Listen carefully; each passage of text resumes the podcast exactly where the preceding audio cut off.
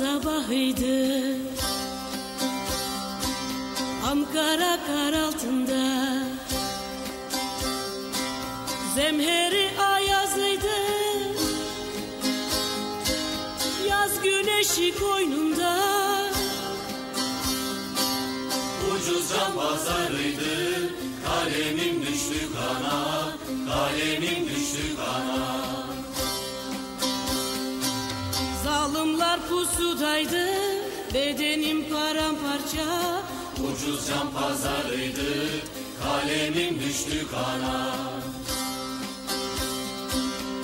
Uğurlar olsun, uğurlar olsun Hüzünlü bulutlar yoldaşım olsun. Bir keskin kalem, bir kırık gözlük Yürekli yiğitlere hatıran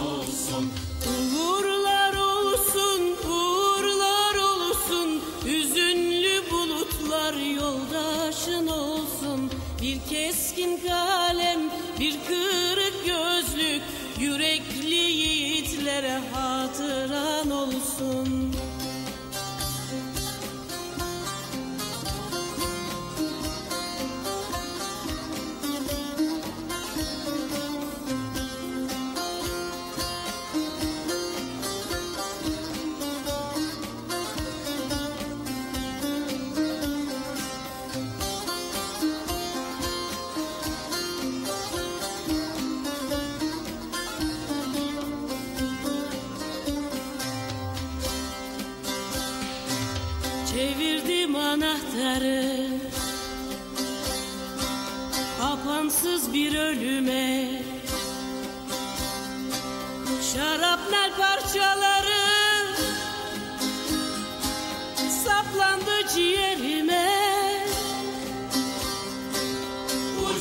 can pazarıydı.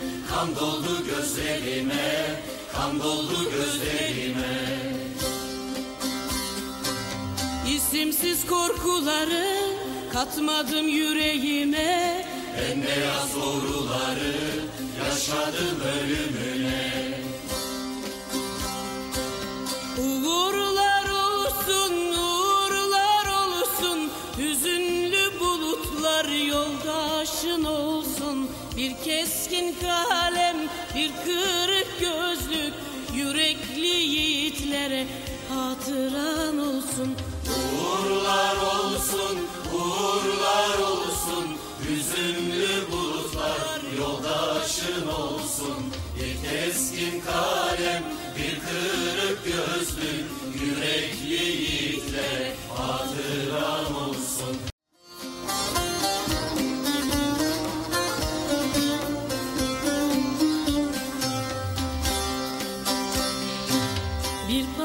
sabahıydı Uğur Mumcu, gazeteci yazar, değerleri, ilkeleri bizlere ışık bundan tam 30 yıl önce katledilmişti Uğur Mumcu.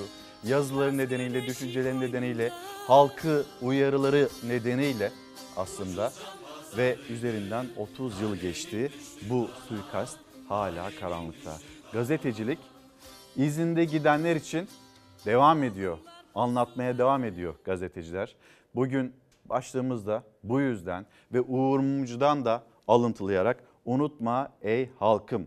Bugün unutmamamız gereken yaşadığımız pek çok olay var. Hepsiyle birlikte bugün özel bir yayın gerçekleştireceğiz ve bir anma yayın da gerçekleştiriyor olacağız Çalar Saat'te.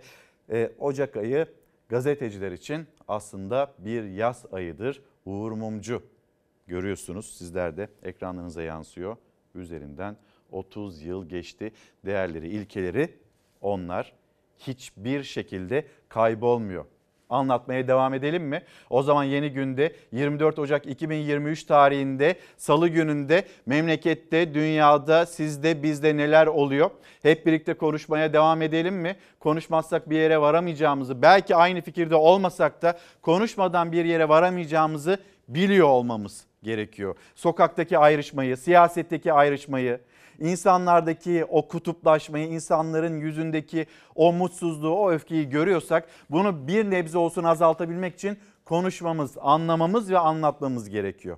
Bugün Her sabah olduğu gibi biz yine aynısını yapacağız. Yeni günün haberlerine geçeceğiz. İsterseniz şöyle bir gazetelere bakalım. Gazetelerin manşetlerini de gösterelim. Bugün özel bir yayın gerçekleştireceğiz. Ee, yine misafirlerimiz olacak. Gençleri dinleyeceğiz. Gençler ne düşünüyor acaba bu ülkenin siyasetiyle ilgili?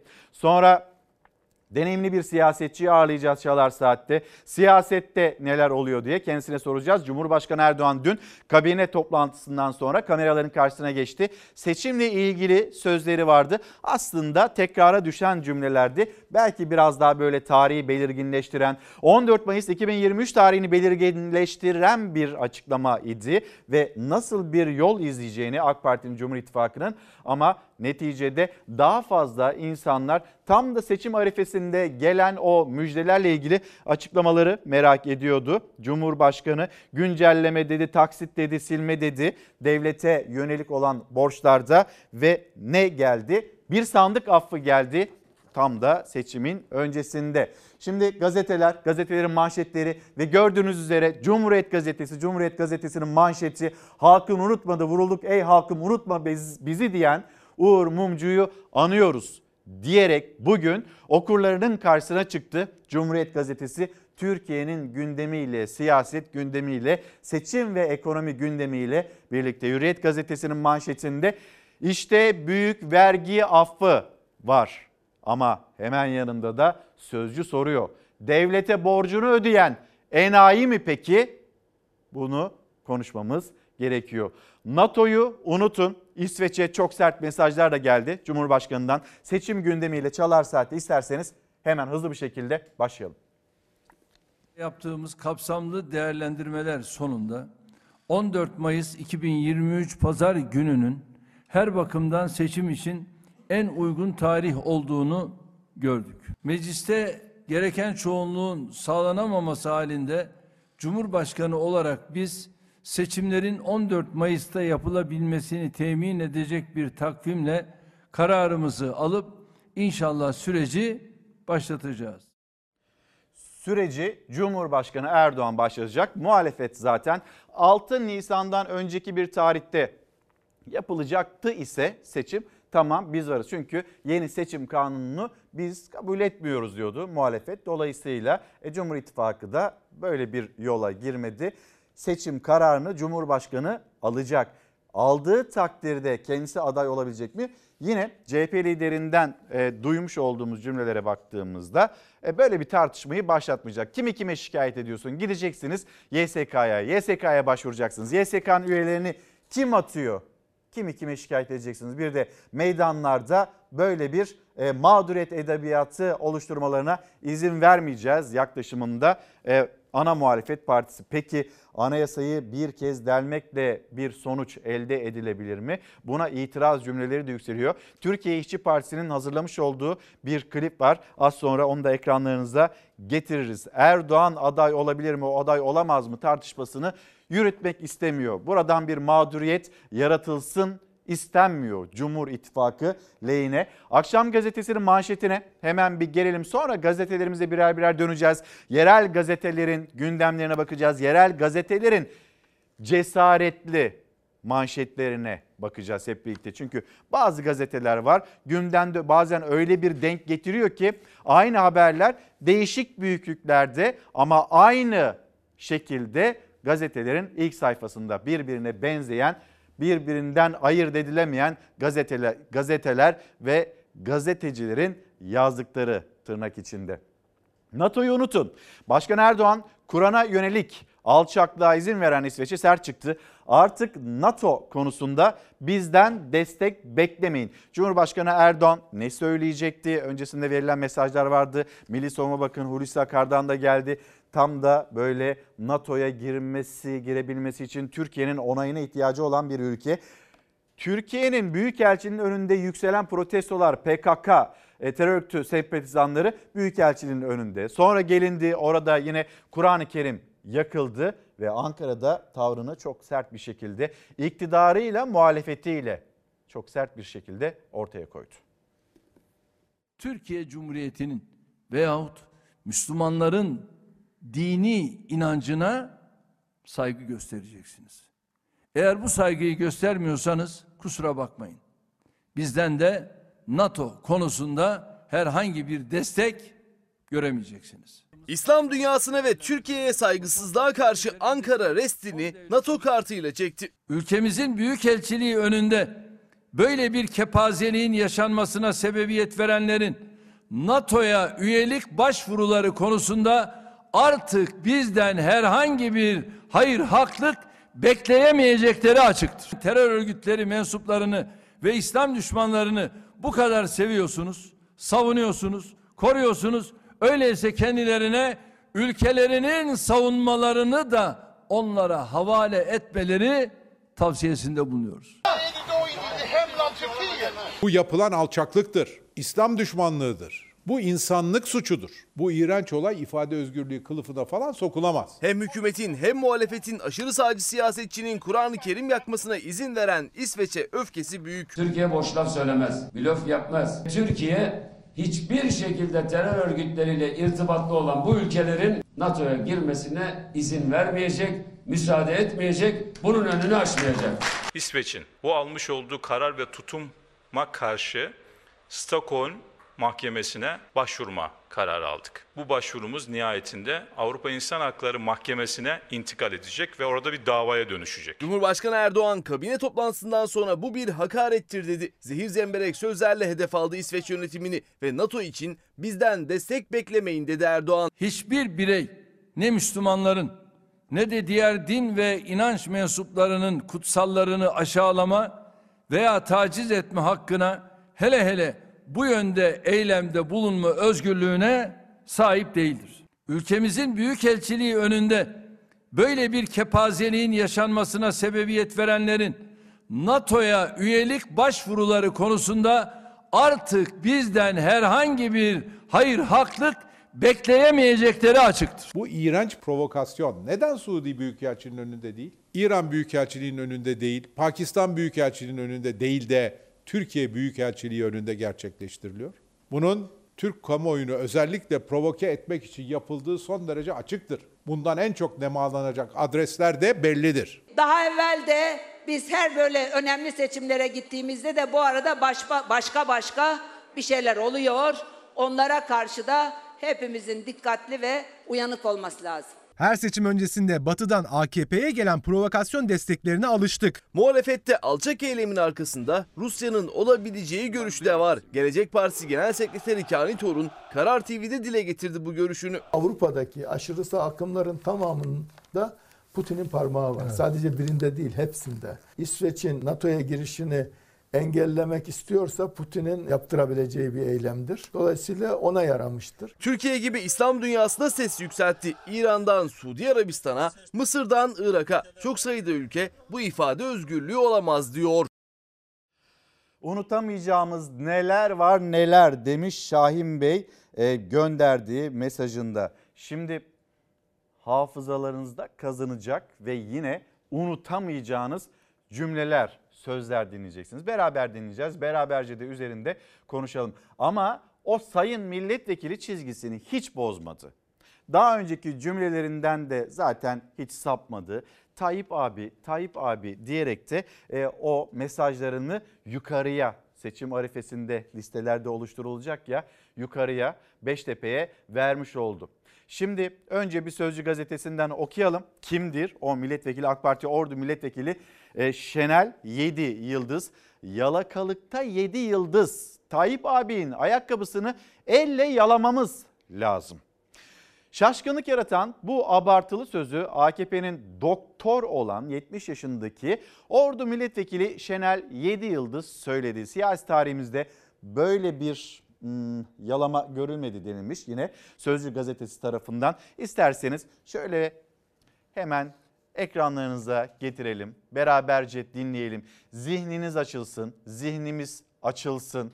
Şenel Yeldi Yıldız'ın daha önceki cümlelerini de böyle bir hatırlamaya gayret edin. Birazdan elbette uzun uzun vereceğiz, uzun uzun konuşacağız ama buyurun dinleyelim. Ne yapmamız gerektiğini bize Sayın Milletvekili anlatıyor. Ne yapmamız gerekiyormuş? Tayyip abi, abi ihanet etmek Türkiye'ye ihanet etmektir. Tayyip abi ihaneti bırak sırtımızda taşımamız lazım ya ayakkabısını elimizle yalamamız lazım memleketin başında dünyanın lideri. Biz bu gaz kafamızla ona kendi kendimize ihanet etmek gibi bazı şeylere yollara sapıyoruz. Teşkilat için demiyorum yani Türkiye'deki için söylüyorum. Dünyada böyle bir lider olacak o liderin ülkesinde kendine karşı çıkan insanlar olacak değil mi? Bir daha dinleyelim mi? Çünkü hani diyor ya sayın milletvekili biz bu kas kafamızla diye bir yandan da insanlara e, öyle bir söz de söylüyor. Anlayamadık yani. Bir kez daha dinleyelim. Tayyip abi, abi ihanet etmek Türkiye'ye ihanet etmektir. Tayyip abi ihaneti bırak sırtımızda taşımamız lazım ya ayakkabısını elimizle yalamamız lazım memleketin başında dünyanın lideri. Biz bu gaz kafamızla ona kendi kendimize ihanet etmek gibi bazı şeylere yollara sapıyoruz. Teşkilat için demiyorum yani Türkiye'deki için söylüyorum. Dünyada böyle bir lider olacak o liderin ülkesinde kendine karşı çıkan insanlar olacak değil mi? Sayın Milletvekili tam olarak bir demokrasinin de tarifini yapmıyor farkındaysanız. Ayrıca herkes her şeyi bilemez. Bu kadar da yüklenmeyin. Tayyip abi diyorsunuz bu kadar da yüklenmeyin Sayın Cumhurbaşkanı'na. Siz de biraz gayret edin. Yani mesela Türkiye Büyük Millet Meclisi'ndeki çalışmalarda siz de biraz gayret edin.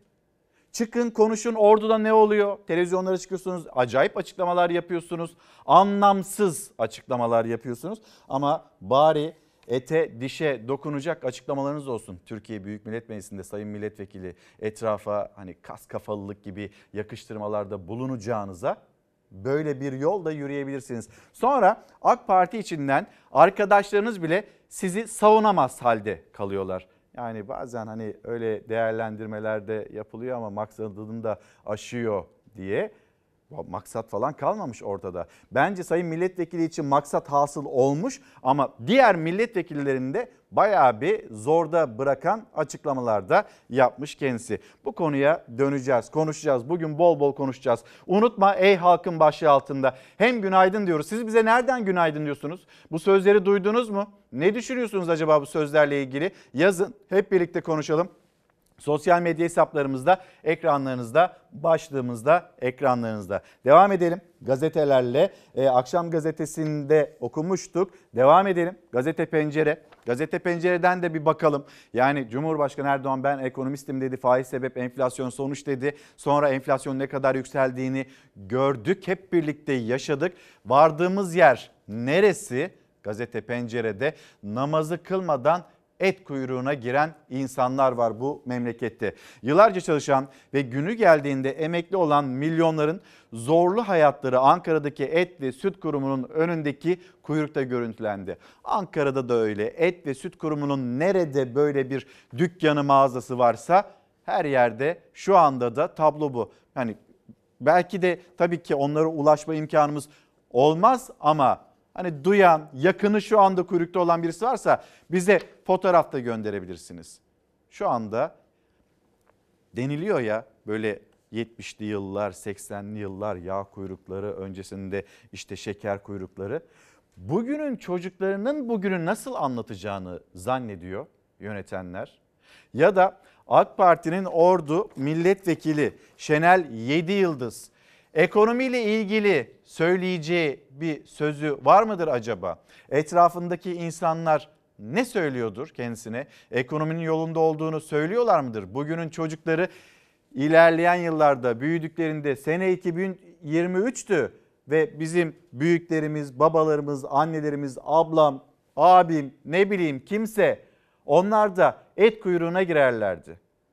Diyecekler mi demeyecekler mi? Hep 50'li yıllardan 60'lı 70'li yıllardan hep geçmişten söz ediliyor. E bugün bugün ne olacak? Bugün yaşadığımızda işte bu. Maaşları kasaptan et almaya yetmeyen emekliler gün ağarmadan ucuz et kuyruğuna giriyor. Peki her defasında ne yapılıyor? Savaş sana zahmet o haberimiz hazır. Et pahalanıyor. O zaman hadi bakalım ithalat kartı. Her defasında aynısını yaşıyor. Bir çemberin içindeyiz ve o çemberin dışına çıkamıyoruz. Senelerdir bu aynı. Değişmiyor. Bir de üzerine pahalılık eklendi. İnsanların cebinde para yok. Enflasyon eklendi. Olur mu canım her şey yolunda? Kur korumalı mevduat sistemini biz bulmadık mı? Müthiş bir buluş. Herkes de bizi tebrik ediyor diyor. Ekonomi Bakanı Nurettin Nebati. Sırada bekleyen bir emekli kadın alacağımız 1 kilo kıyma burada 80-90 lira kasapta 130-140 lira.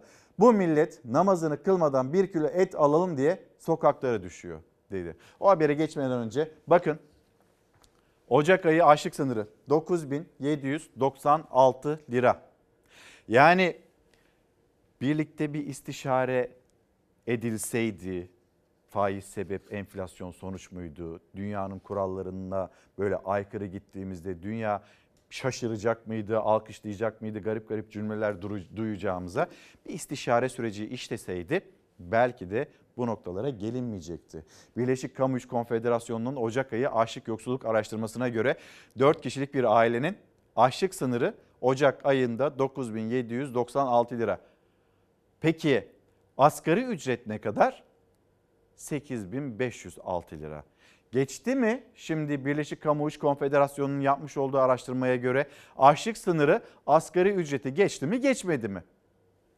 Devam edelim asgari ücretin yaklaşık 1300 lira üzerine çıktı. Aynı araştırmada bir kişinin dengeli beslenebilmesi için et, balık, yumurtaya harcaması gereken tutar bir önceki aya göre 268 lira. 2022 yılının aynı ayına göre ise 975 lira artarak 2000 381 liraya yükseldi. Yoksulluk sınırını da söyleyelim mi?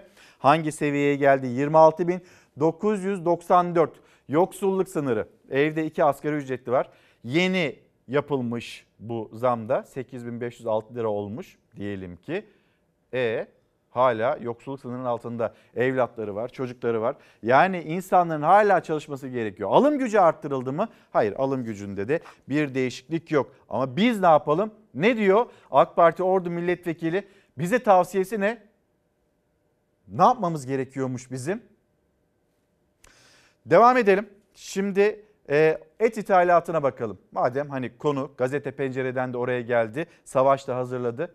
Bizim çiftçimiz ne olacak? Bizim insanımız ne olacak? Bizim yaşadığımız alım gücü, bu yüksek pahalılık ne olacak? Her ne kadar enflasyonun kolu bacağı kanadı kırıldı denilse de hala o etiketler yukarı yukarı gidiyor. Ette de öyle.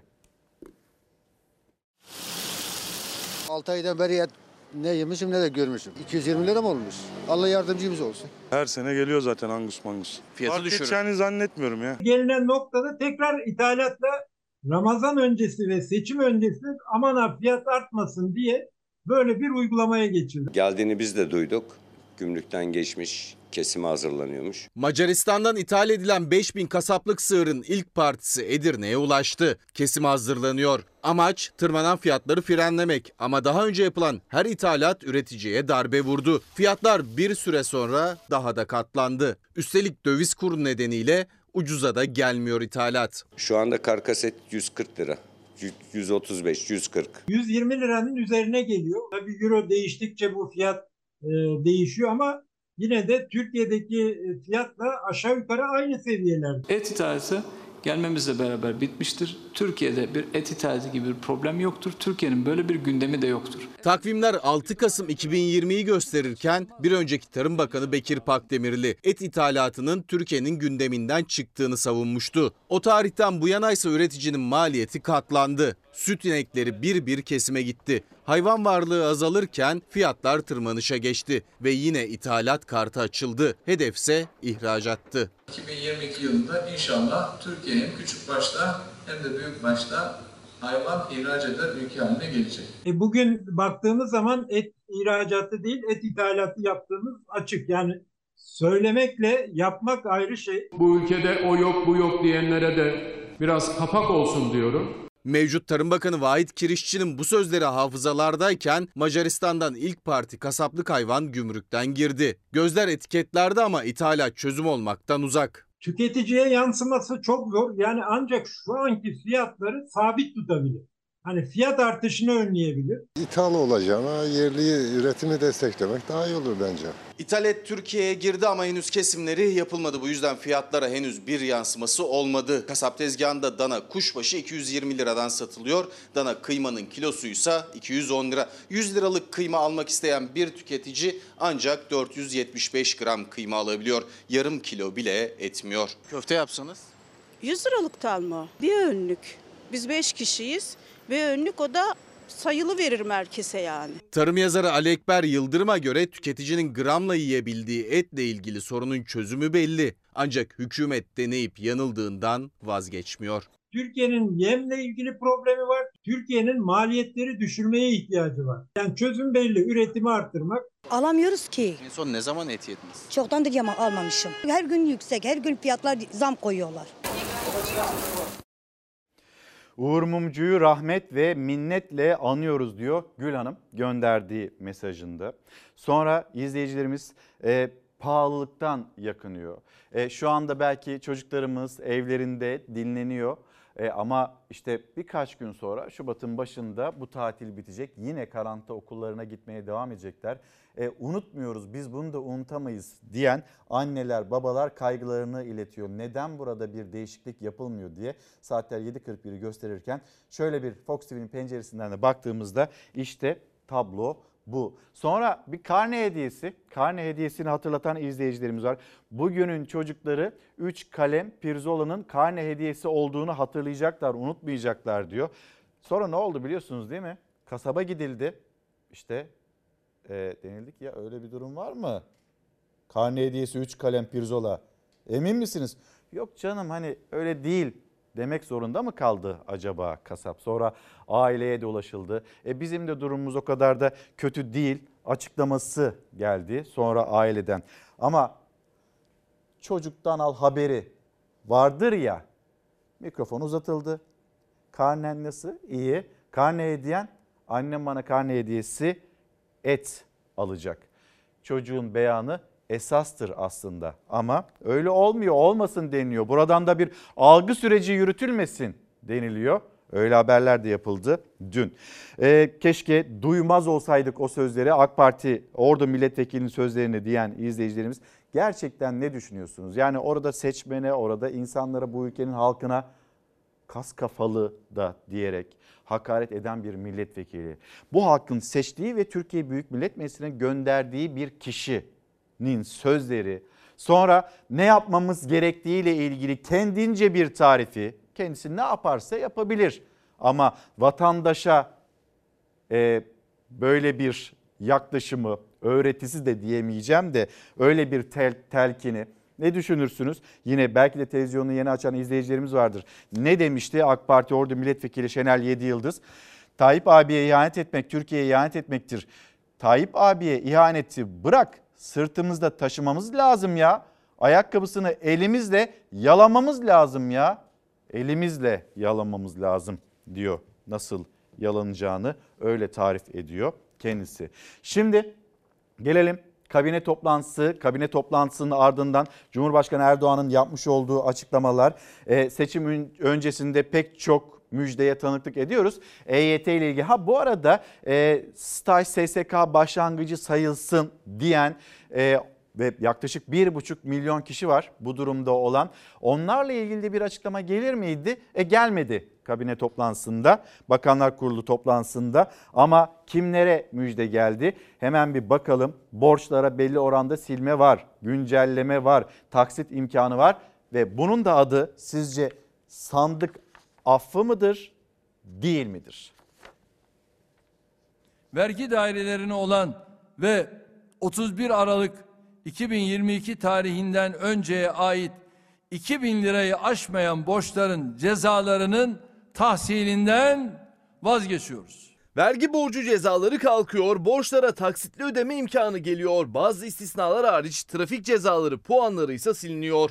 Sürücülerimizin alkol, uyuşturucu, ölümlü ve yaralanmalı kaza, drift ve aday sürücülük halleri dışındaki ihlallerden kaynaklanan ceza puanlarını siliyoruz. Kabine toplantısı sonrası müjde diye duyurdu Cumhurbaşkanı Erdoğan düzenlemeyi. Devletin vatandaşlardan alacağı borçlara yönelik atılacak adımları. Tüm bu borçları belirli bir oranla güncelleme ve taksitle ödeme imkanı getiriyoruz.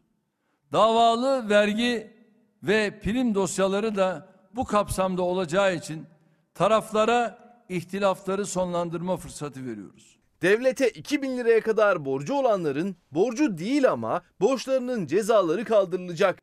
Vatandaşlarımızın ve şirketlerimizin vergi ve prim yükümlülükleri başta olmak üzere kamu kurum ve kuruluşlarımıza olan borçlarının cezalarını kaldırıyoruz. Yüksek öğrenim kredi borçları da düzenlemede yer aldı.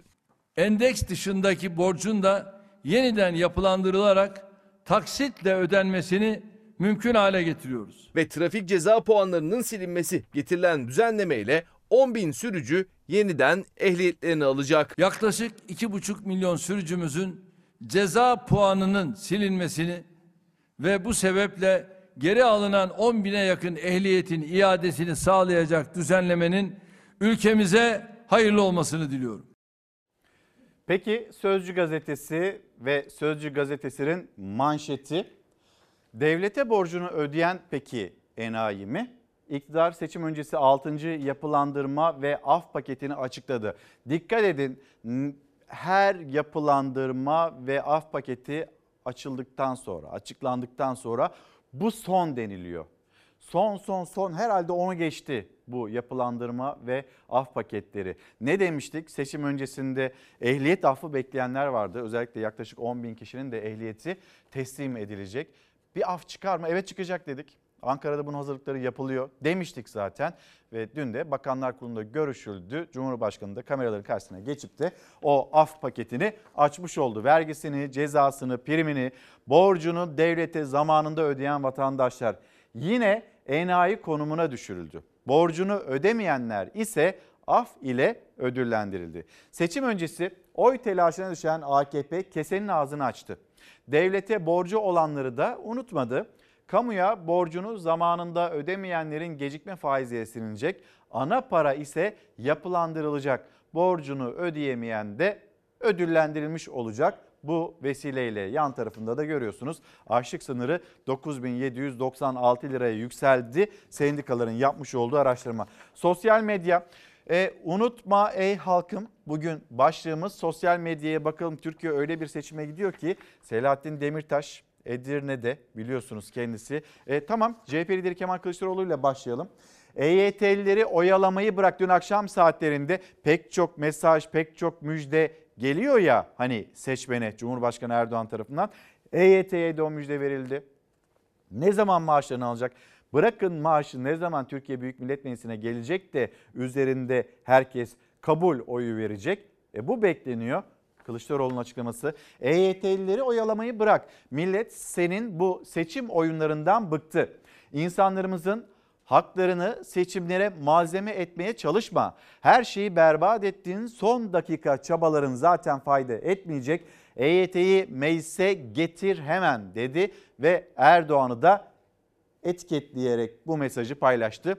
Cumhuriyet Halk Partisi e, lideri Genel Başkanı Kılıçdaroğlu altılı masanın adayı kim olacak tartışmaları da devam ediyor. İbre en çok kimi gösteriyor derseniz evet İbre en çok Kemal Kılıçdaroğlu'nu gösteriyor. Şimdi Faik Öztürk Cumhuriyet Halk Partisi'nin sözcüsü ekonomiyle ilgili yine değerlendirmeleri oldu. Onlara da bakacağız. Yalnız burası ilginç ve dikkat çekici. Rusya'nın seçim sonrasına ötelediği 20 milyar dolarlık gaz ödemesi 2022 ortalama kuruyla 331 milyar lira yapar. Bu para ödenseydi 2022'deki bütçe açığı 119 milyar liradan 450 milyar liraya çıkardı. Halının altına süpürdükleri her şeyi seçimden sonra birer birer ortaya çıkaracağız. Seçimden sonra bunlar birer birer ortaya çıkacak da vatandaş ne yapacak? Bu borçlar nasıl ödenecek? Siyasetçi kendi cebinden, cebindeki parasından, kenarda biriktirdiğinden, yastık altında tuttuğundan ödemeyecek ki. Bunu yine halk ödeyecek, bunu yine vatandaş ödeyecek, vergilerle ödeyecek. Daha mı iyi olacak seçimden sonra ekonomi? Kime sorsak hayır daha iyi olmayacak. Bir seçim ekonomisi aldı başını gidiyor. İşte paketler açılıyor, torbalar işte her torbaya yeni bir müjde e, ekleniyor. Belki tırnak içinde de değerlendirmek gerekecektir o müjdeleri. Seçimden sonra ne olacak bu ülkede? Bu pahalılık bitecek mi? Sizin bu konuyla ilgili bir düşünceniz var mı? Yazar mısınız acaba bize? Ve Selahattin Demirtaş onun da muhalefete altılı masaya yaptığı çağrılar var. 3 yıldır demokrasi ittifakı olsun diye çırpınıp çırpınıp durduk. Olmasın diye muhalefet dahil herkes üstüne düşeni fazlasıyla yaptı. Halk Demokrasi İttifakı'nı yoksullaşarak kurdu. Partiler ne yazık ki kuramadı. Şimdi önümüzde 4 ay var. Ortak aday diyoruz yine herkes olmasın diye ne gerekiyorsa yapıyor. Bu nasıl bir akıl tutulmasıdır? Şimdi HDP'nin özür dilerim. HDP'nin böyle bir yaklaşımı başlangıçta vardı. Sonra HDP'de biz de kendi adayımızı açıklayacağız. Kendi adayımızla Cumhurbaşkanlığı yarışına gireceğiz. En son yapmış oldukları değerlendirme bu yönde. Tüm liste liderlere sesleniyorum. Yakında hepinizle bir araya geleceğiz. Ya içeride ya dışarıda. Neyse ki bu seçimi siyasetçiler değil halk kazanacak. Ya tam demokrasi ya mutlak diktatörlük. Kendi gücünüze güvenin, inanın ve 4 ay boyunca enerjiyle çalışın. Kesinlikle kazanacağız diyor Selahattin Demirtaş. Evet yani siyaset, siyasetçiler, liderler, milletvekilleri yani ben nereye gitsem ya da ne söylesem alkışlanırım zannedenler şu anda siyaset ve siyasetin rotası tam olarak onu işaret etmiyor olabilir. Kararsızlara baktığınızda, bu ülkenin gençlerine baktığınızda zaten bu tabloyu görüyorsunuz. E o zaman bir ittifak kurulacak, o sandıkta kurulacak. Tespiti doğru bir tespit midir? Evet. Çünkü alacaksınız mührü, pusulanızı alacaksınız, zarfınızı alacaksınız. Sonra oy kabinine gideceksiniz. Yalnızca siz varsınız. Yalnızca siz varsınız ve diyeceksiniz ki ben böyle bir fırtınalı dönemden geçtim. Yanımda kim vardı? Ailem, çoluğum, çocuğum. Onları geçindirebilmek için mücadele verdim. Kim vardı yanımda benim? İşte o zaman da mührü vurmuş olacak kendisi. Şimdi gelelim bir de tabii Cumhurbaşkanı Erdoğan Mart'ın 10'unda Türkiye Büyük Millet Meclisi'ni feshedecek ya da seçim kararını kendisi alacak. Aslında olağanüstü bir durum olduğunda, siyaset tıkandığında böyle bir yetkiyi kullanması beklenirken Türkiye'nin e, erken seçim diyebiliriz. Seçimin öne çekilmesi, güncellenmesi diye de tarif ediliyor ama öyle değil. Sonuçta Haziran'da değil seçim. Biraz daha öne çekilse de bu seçimin zamanında yapılmayan seçim için erken seçim de denilebilir. E böyle bir durumda Cumhurbaşkanı yeniden aday olabilir mi? Ya kimi kime şikayet edeceksiniz? YSK'ya gidecek. YSK'nın zaten kararları denetimi açık değil.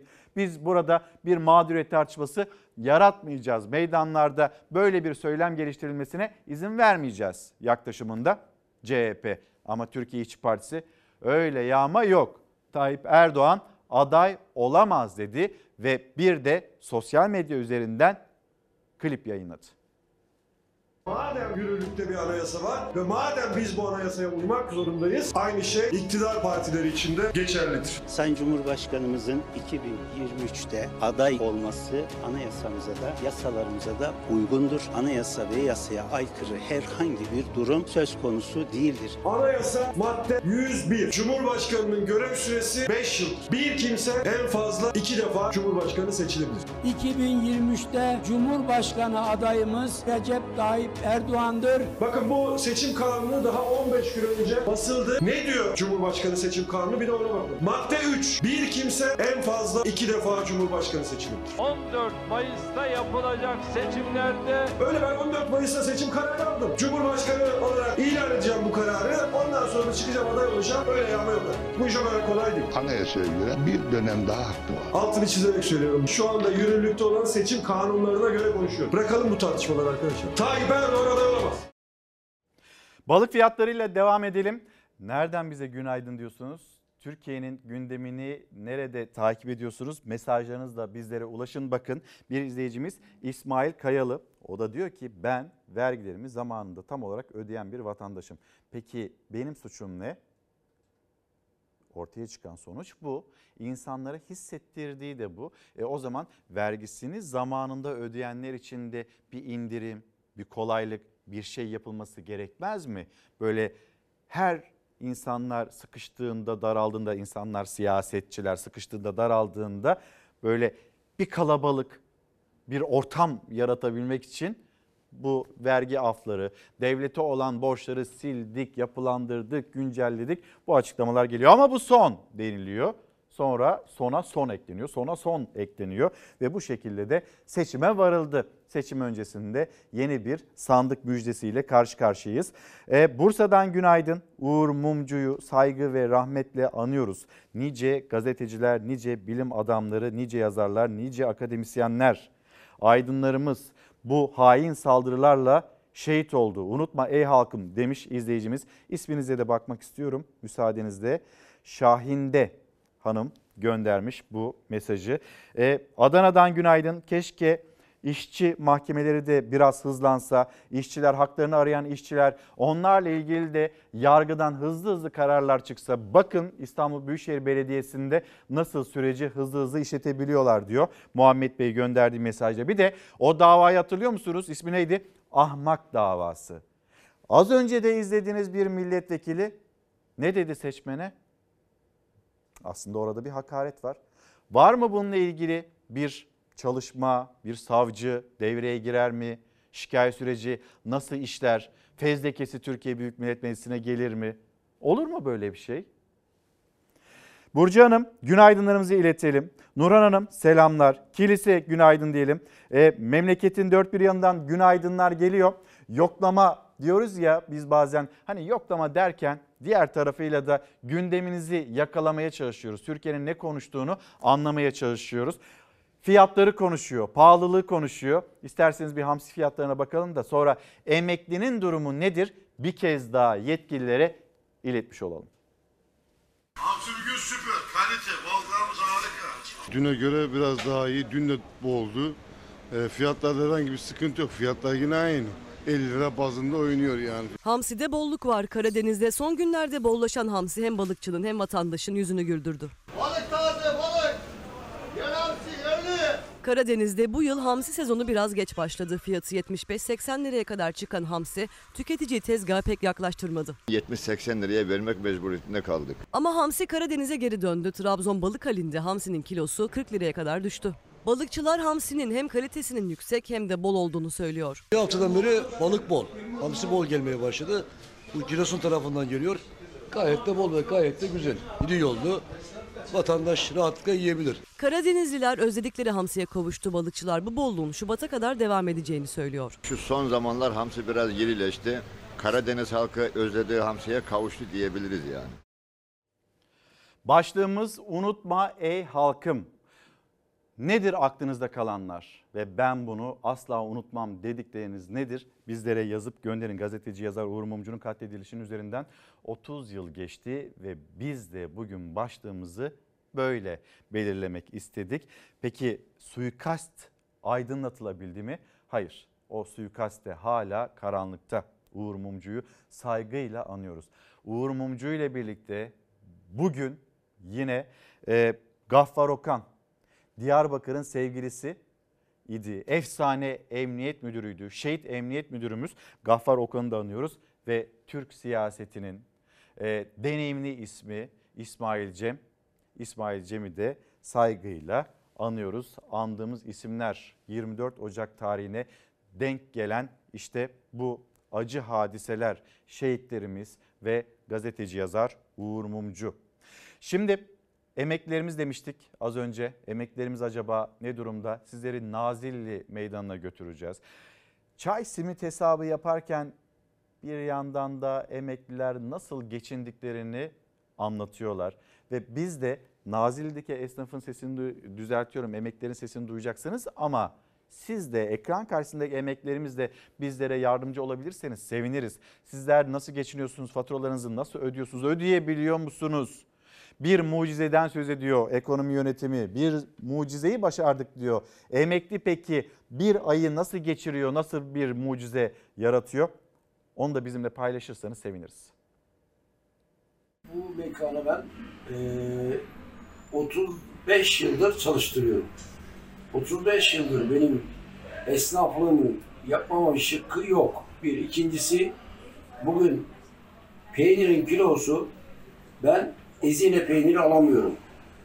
Emekli maaşının nasıl bir az olduğunu buradan tahmin etsin. Artı e, 200 çay, 300 çay yapamıyorum ben günde burada. Adam çay içemiyor. Parası yok.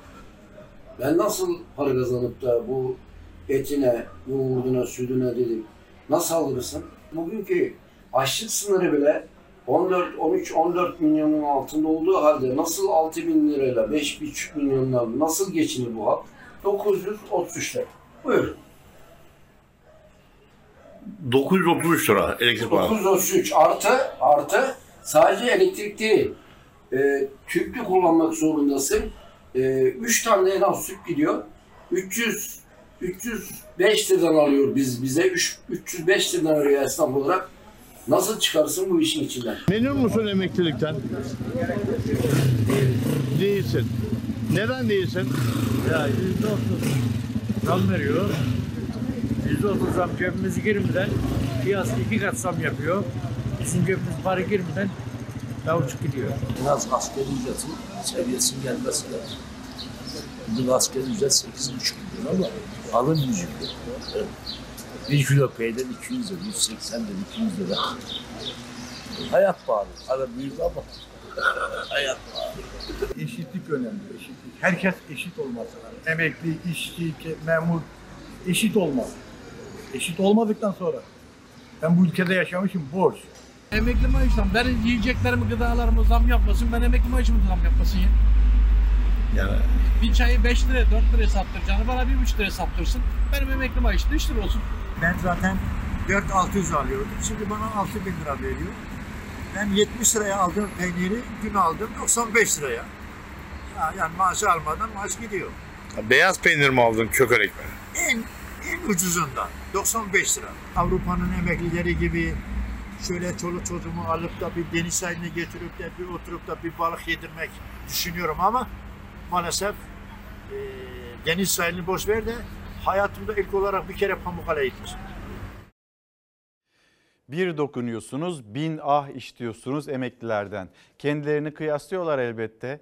Neden? Gelmişler hayata, çalışmışlar, çabalamışlar, çoluk çocuk yetiştirmişler, büyütmüşler.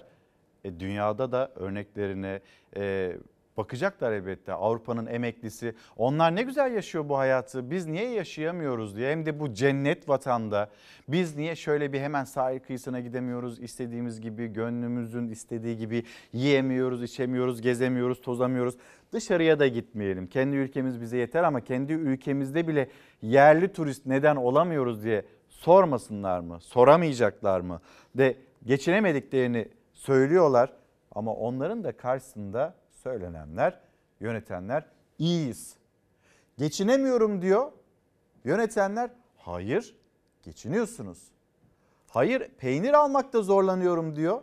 Emekliler olur mu zam yaptık deniliyor.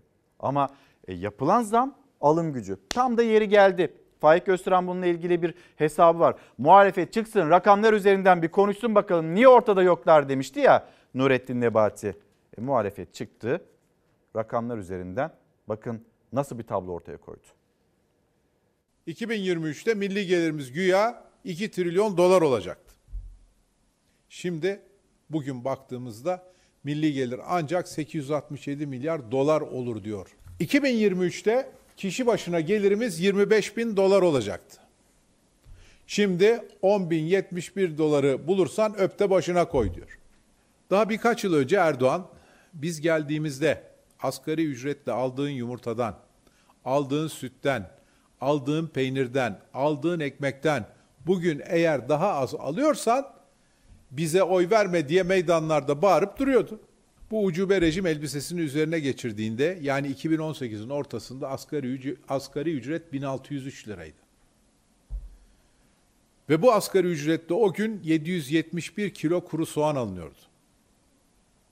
Bugün asgari ücreti 8506 liraya çıkardılar. Ama Erdoğan giderken bu asgari ücretle ancak 666 kilo soğan alınıyor. Ucube Cumhurbaşkanlığı hükümet sistemine geçildiğinde asgari ücretle 172 kilo tavuk eti alınabiliyordu. Bugün ancak 150 kilo alınabiliyor. 198 kilo kuru fasulye alınıyordu. Bugün ancak 189 kilo alınıyor. 341 kilo toz şeker alınıyordu. Bugün ancak 303 kilo alınıyor.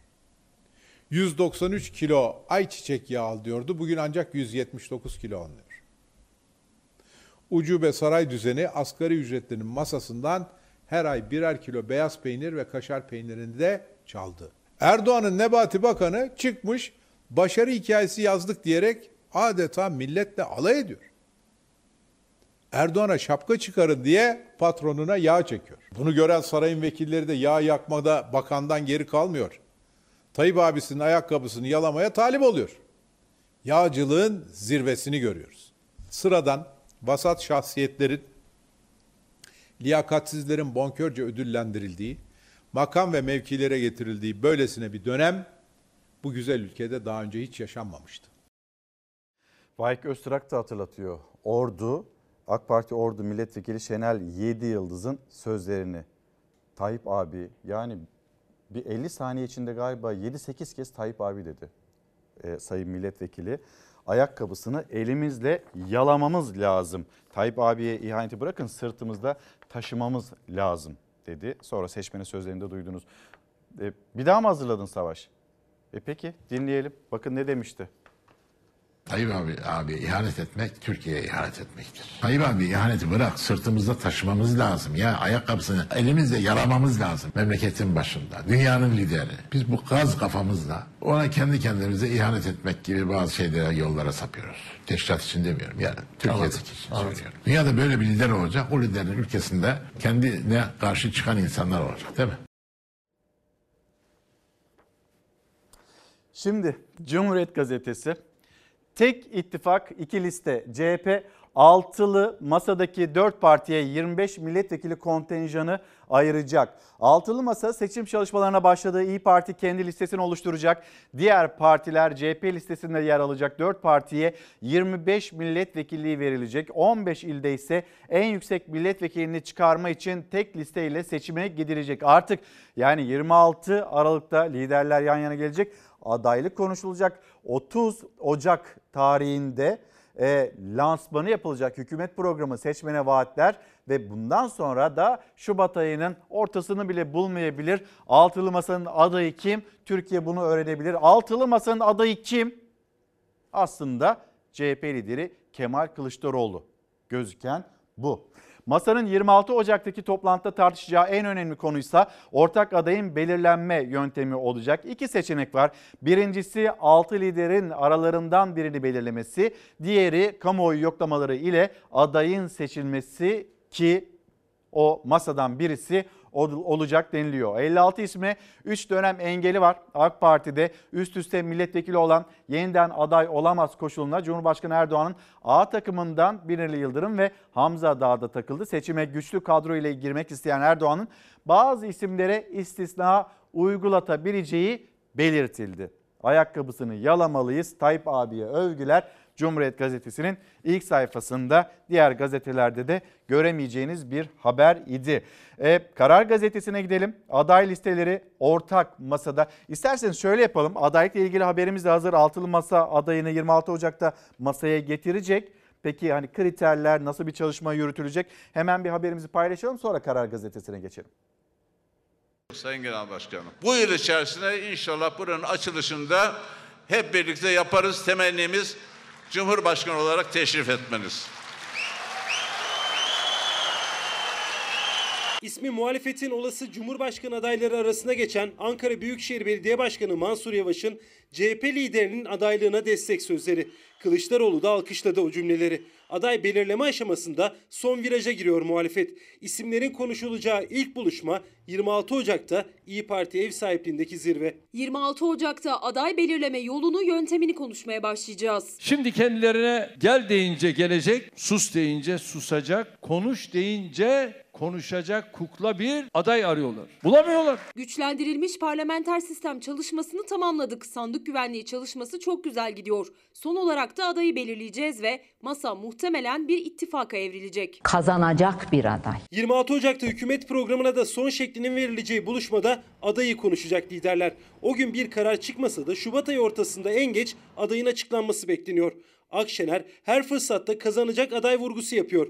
Demokrat Parti lideri Gültekin Uysal, CHP lideri Kılıçdaroğlu için kazanacak aday dedi. Kılıçdaroğlu'nun kazanacak aday olduğunu düşünüyorum. Muhalefetin çok alternatifi olduğunu da düşünüyorum ama bu adaylar içinde Kılıçdaroğlu en kuvvetli olanlardandır. Sarsılmaz bir vefaya selam durmaya geldim. Ben buraya rızanızı almaya geldim. Mesele silahlara veda, kan dökmeye de tövbe etmekse, sırtını da kalbini de o sapa sağlam bize yaslamaksa biz varız. Çünkü biz konuşan Türkiye'den yanayız. HDP'nin de içinde yer aldığı 3. ittifakın kendi adaylarını çıkaracağını açıklamasından sonra Meral Akşener'in Diyarbakır ziyareti ve orada verdiği mesajlar dikkat çekti. Gazeteci Deniz Zeyre'ye konuşan Meral Akşener, HDP'nin kendisine yönelik tavrına Selahattin Demirtaş'la yıllar önce bir diyaloğunu anlatarak yanıt verdi. MHP'deyken ve meclis başkanı iken HDP'ye benden başka kimse söz vermedi. Selahattin Demirtaş niçin siz diye sordu. İç tüzük size bu hakkı vermiş.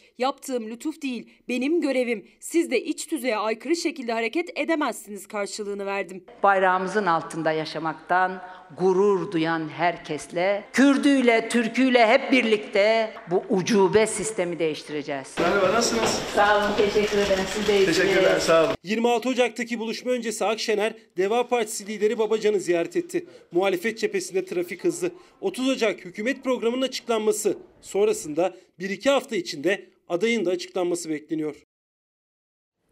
Siyasette olup bitenlere baktık. Memlekette hiç mi bir şey olmuyor? Şöyle bir memleket turuna çıkartalım sizlerin neler oluyor, neler bitiyor, sokakta durum nedir, esnafın durumu nedir, ekonomik anlamda anlatıyoruz ama diğer taraftan da hem esnafın karşılaştığı e, zorbaca durumlar olabiliyor. Yine insanların karşılaşmış olduğu kötü olaylar, kazalar belki. Memlekette olup bitenlere de hep birlikte bakalım. Mesela sağlıkta şiddet konusunu sürekli gündemde tutuyoruz ve bu sadece hastanenin içinde olan bir durum değil aynı zamanda eczanelerde de yaşanabiliyor zaman zaman. Şimdi de böyle bir anın görüntüsü yaşanan.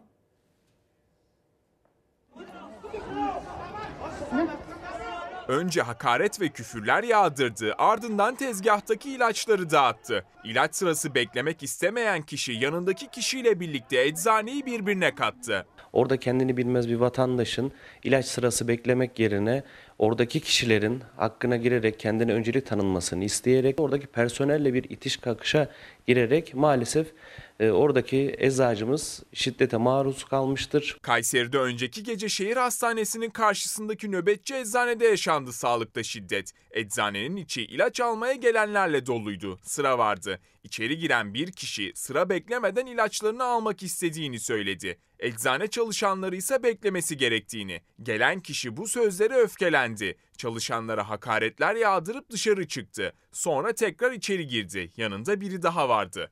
İlaçları dağıtıp çalışanlara saldırdılar. Daha sonra ise bir araca binip uzaklaştılar. Bizler sağlıkta şiddet son bulsun istiyoruz. Şiddetin hiçbir türlüsü artık e, ülkemizde olsun istemiyoruz. Sağlıkta şiddetin son bulmasını isteyen Kayseri Eczacı Odası Başkanı Uğur Nuri Akın olayın yasal takipçisi olacaklarını söyledi. Bununla alakalı da ne yapılması gerekiyorsa da e, yetkililerden acil bir çözüm önerisi de bekliyoruz.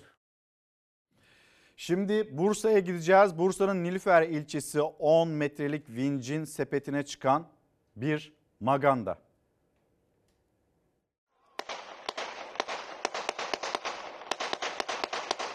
Alkollü şehir magandası vincin tepesine çıktı. Çevredekilere aldırmadan etrafı ateş etti. Bir de yaptığı marifetmiş gibi alkış istedi. Ne yazık ki beklediği o alkışı da aldı.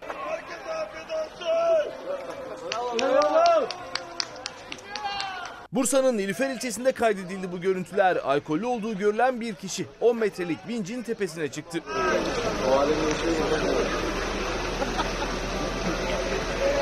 Etrafa seslenen alkollü şahıs bir süre sonra belinden silahını çıkardı. Ateşlediği mermilerden sonra bir de aşağıdakilere hani alkış yok mu diye seslendi ve onu izleyenler o adamı alkışladı.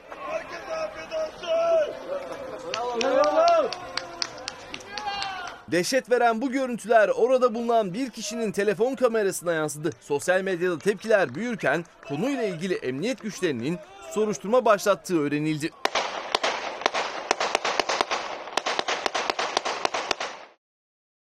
Şimdi İstanbul Beyoğlu'na gitmeden hemen önce orada Tarih Kilise alev alev yandı. Yalnız bir Hürriyet gazetesine gidelim.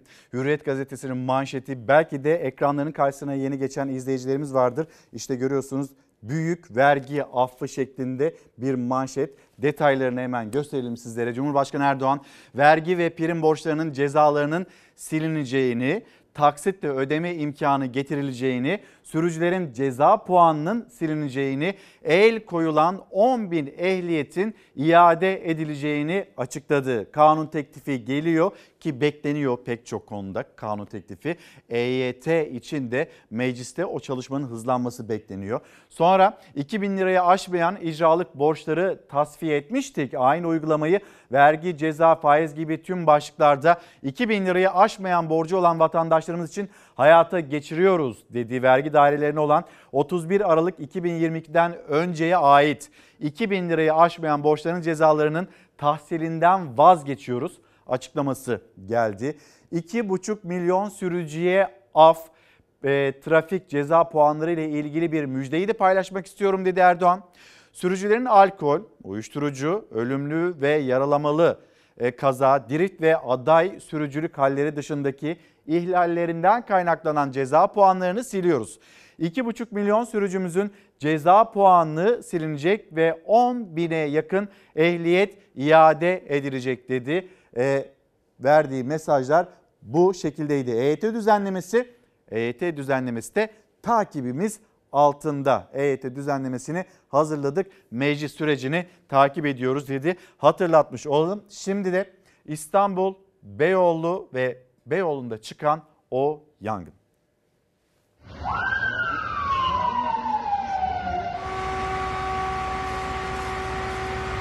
patlama sesi geldi. Zaten duman çıkıyordu. O sırada da da itfaiye geldi. Önce bir tane patladı. Önce yangın çıktı ardından patlamalar arka arkaya geldi. Beyoğlu'nda bulunan tarihi kilisenin lojmanında çıkan yangında bir kişi hayatını kaybetti. Ben önce kiliseyi zannettim. E, tabii çok çok hani büyük bir şok. Surpırgiç Ermeni Katolik Kilisesi Kilisesi'nin müştemilatında, lojmanlarında e, henüz nedenini belirleyemediğimiz bir yangın çıktı. İtfaiyemiz söndürme çalışmalarına en hızlı bir şekilde e, başladı. Şu an itibariyle yangın kontrol altında. Beyoğlu Kemeraltı Caddesi'nde Surp Pirgiç Ermeni Katolik Kilisesi'nin lojmanında çıktı yangın. Lojmanda 5 kişi kalıyordu. Dumanları gören vatandaşlar hemen ekipleri aradı. Ardından peş peşe gelen patlama sesleriyle büyük panik yaşandı. İtfaiye ekipleri tüm caddeyi doldurdu. Yangını dört koldan müdahale başladı. Alevler ekiplerin 2 saatlik çalışması sonucu söndürüldü. İçeride 3-4 tane yaşlı insan var. Lojmanda kalan iki kişi kendi imkanlarıyla çıktı dışarı. Diğer ikisi itfaiye ekipleri tarafından kurtarıldı. Yangın söndürüldüğünde geldi acı haber. Ekipler bir kişinin cansız bedenini buldu. Yangının çıkış nedeni araştırılıyor.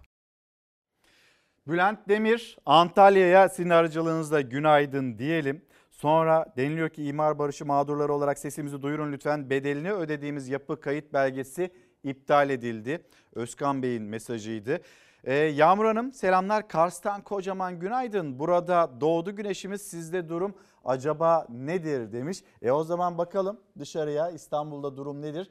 Ee, İstanbul'da gün ağardı diyebiliriz ve İstanbul'da bir çalışma hayatı şu anda işlerine gidenler onlar yollardalar bir şekilde iş yerlerine ulaşmaya çalışıyor. E çocuklarımız onlar da evde dinleniyorlar. Biraz dinlenecekler, uyuyacaklar. Sonra da belki de pek çoğu yine derslerinin başına geri dönecek. Biraz oyun, biraz ders ve sömestr tatilde bu şekilde e, bitirilecek. E, yine günaydın diyen izleyicilerimize selamlarımızı iletelim. Gündeminizde ne var? Unutma ey halkım başlığımız. Bakın unutmamamız gereken ve çok önemli bir konuya daha geçiş yapalım. E, Muğla Marmaris Manşet Gazetesi bu bir iklim krizi haberidir. Ocak ayının sonları olmasına rağmen bir türlü gelmek bilmeyen kış elektrikle ısınan Marmarislileri daha az fatura ödedikleri için sevindirirken bir taraftan da beklenen yağışların gelmemesi nedeniyle kuraklık endişesi yaratıyor. Sonra İstanbul Damga gazetesi bir hatırlatma. İstanbul'un barajlarının da alarm verdiğini söyleyelim. Yarından itibaren yağışlı bir havanın etkisine girecek Marmara ve memleketin iç kesimlerinde de e, karla karışık yağmur beklentisi var. Hatırlatalım ama ne kadar da çok geç geldi. Bugün 24 Ocak ve biz hala e, sonbahardan kışa yavaş yavaş bir, bir geçiş sürecini yaşıyoruz. Melen bitmezse İstanbul biter. İstanbul'un barajlarında su seviyesi 10 yılın en düşük seviyesine düştü. İçme suyunun azalmasının ardından İstanbul Büyükşehir Belediyesi'nden açıklama yapıldı ve Melen projesi gündeme getirildi. E, Devlet Su İşleri tarafından yapılan Melen Barajı Revize Rehabilitasyon Proje Yapımı ihalesine dikkat çekilen açıklamada işinin işin süresi 488 gün olduğu belirtilerek bu oldukça uzun bir süre ve İstanbul'un su arzı güvenliği için risk oluşturuyor. Melen bitmezse İstanbul biter manşetteki haber Damga gazetesinde ve üreticiler açısından bir de kuraklığa bakalım. Eğer bu 10-15 gün içinde de e, yağmur yağmasa buğday, arpa, nohut ve mercimek tohumları e, bozulacak. Çıkanlar da kuruyacaktır. Kuraklık tüm ekosistemi tehdit eder hale geldi. Çiftçiler elleriyle parçalıyor kuru topraklarını. Yaşadıkları kuraklığın boyutunu anlatabilmek için. Onlar üretemedikçe temel gıdaya ulaşmak da mesele olacak. Hükümet e, şimdiye kadar e, yaklaşık 40-45 gündür hiçbir e, adım atmadı. Hiçbir şekilde bakanlıktan herhangi bir açıklama yok. Sadece tedbir, tedbir, tedbir, tedbir, tedbirden başka bir şey demiyor ama e, uygulama yok. Diyarbakırlı üreticiler sulayamadıkları topraklarını süremiyor. Yağsız geçen kış mevsiminden aldıkları darbeyi anlatıyor, destek istiyorlar. Diyarbakır'dan devlete seslenilen bir çiftçi olarak gördüğünüz gibi her yer kupkurudur. 40-50 gün arasında yağmur yağmamış. Konya Ovası'nda kuraklık nedeniyle hiç görmediğimiz bu zamana kadar hiç yapmadığımız bir işlemi yapıyoruz. Şimdi de Konya Ovası'na gidiyoruz. Yağmur yok. Tarlaların sulanması lazım. Burada çiftçiler kış aylarında kuyularının elektriğini kapatıyor. Çünkü açık kaldıkça kayıp kaçak bedeli ödüyorlar. Bu kış yağsız geçince mecburen kuyularını çalıştırmak zorunda kaldılar. Kapattırdığımız kuyuları tekrar açtırıyoruz şimdi. Açtırma da ücretli. Ben bir çiftçi olarak, bir Konya çiftçisi olarak kuyu açma kapama bedelinin ve kayıp kaçak bedelinin çiftçilerden alınmasını istemiyorum. Üretiyoruz, ülkemiz için çalışıyoruz diyen çiftçiler teşvik bekliyor. Tedbir sözünü duymak değil, artık uygulama görmek istiyor. Şu anda görüyorsunuz kuraklıkla mücadele ediyoruz. Biz bu ülke için çalışıyorsak, üretiyorsak bizlerin de bu durumlardan böyle muzdarip kaldığımız durumlardan devlet yetkilileri tarafından bizleri e, bu konuda korumasını istiyoruz. Sıcak ve yarsız geçen kış aylarından Nevşehir'de nasibini aldı. Topraklar kurudu köylerde. Güvercinik köyünde 120 köy sakini daha çıktı. Yağmur ve kar için dua ettiler. Çorak ve kurak topraklara bolluk ve bereket kaynağı nasip eyle ya Rabbi. Kuraklığın sonrası kıtlık. Kıtlık olursa biz ne yapacağız? Bugün Türkiye gazetesinin manşeti e, o da dikkat çekici. Bir bakalım mı Türkiye Gazetesi'nin manşetine? O arada da e, Ali Bey'e günaydın diyeyim. Bartın uyanmış. E, memleketimizin neresinden takip ediliyoruz? İşte görüyorsunuz e, Instagram hesabımızı ve Twitter hesabımızı unutma ey halkım diyerek aklınızdakileri, unutamam dediğiniz konuları bizimle paylaşabilirsiniz. Vatandaşın sesi olduk. Sektörden destek geldi. Köye, dönüşe kredi talebi memlekette ev yapana kredi verilsin teklifimize inşaat sektörü de sıcak bakıyor. Zaten hani bir yere beton dökülsün diye inşaat sektörü e, sıcak sıcak bakıyor. Bekliyor yani bir yere beton dökülsün de biz de oraya sıcak bakalım öyle yaklaşalım diye bir durum da var. E bizim tarım arazilerimiz ne olacak peki? Yani betona dönüşmüş tarım arazileri. Köylü niye bu duruma geldi? Ürettiğin, ürettiğinden kazanamayan köylü. Sonra sürekli ithalat kartının çekilmesi. Köylüyü toprağa küstürdü mü küstürmedi mi? Biz buraya nereden geldik? Sonra inşaat sektörü sıcak bakıyormuş. Bakar tabii. Onlar bir şey olsun da sıcak bakalım diye bekliyor zaten. İmkon Başkanı Tahir e, Tellioğlu projenin ekonomiye sağlayacağı katkıları anlattı. Biz de belki projenin ekonomiye sağlayacağı katkılar mutlaka vardır. Ama biz de şunu diğer tarafını hatırlatmak zorundayız. Bizim en başta toprağımızı korumamız gerekiyor.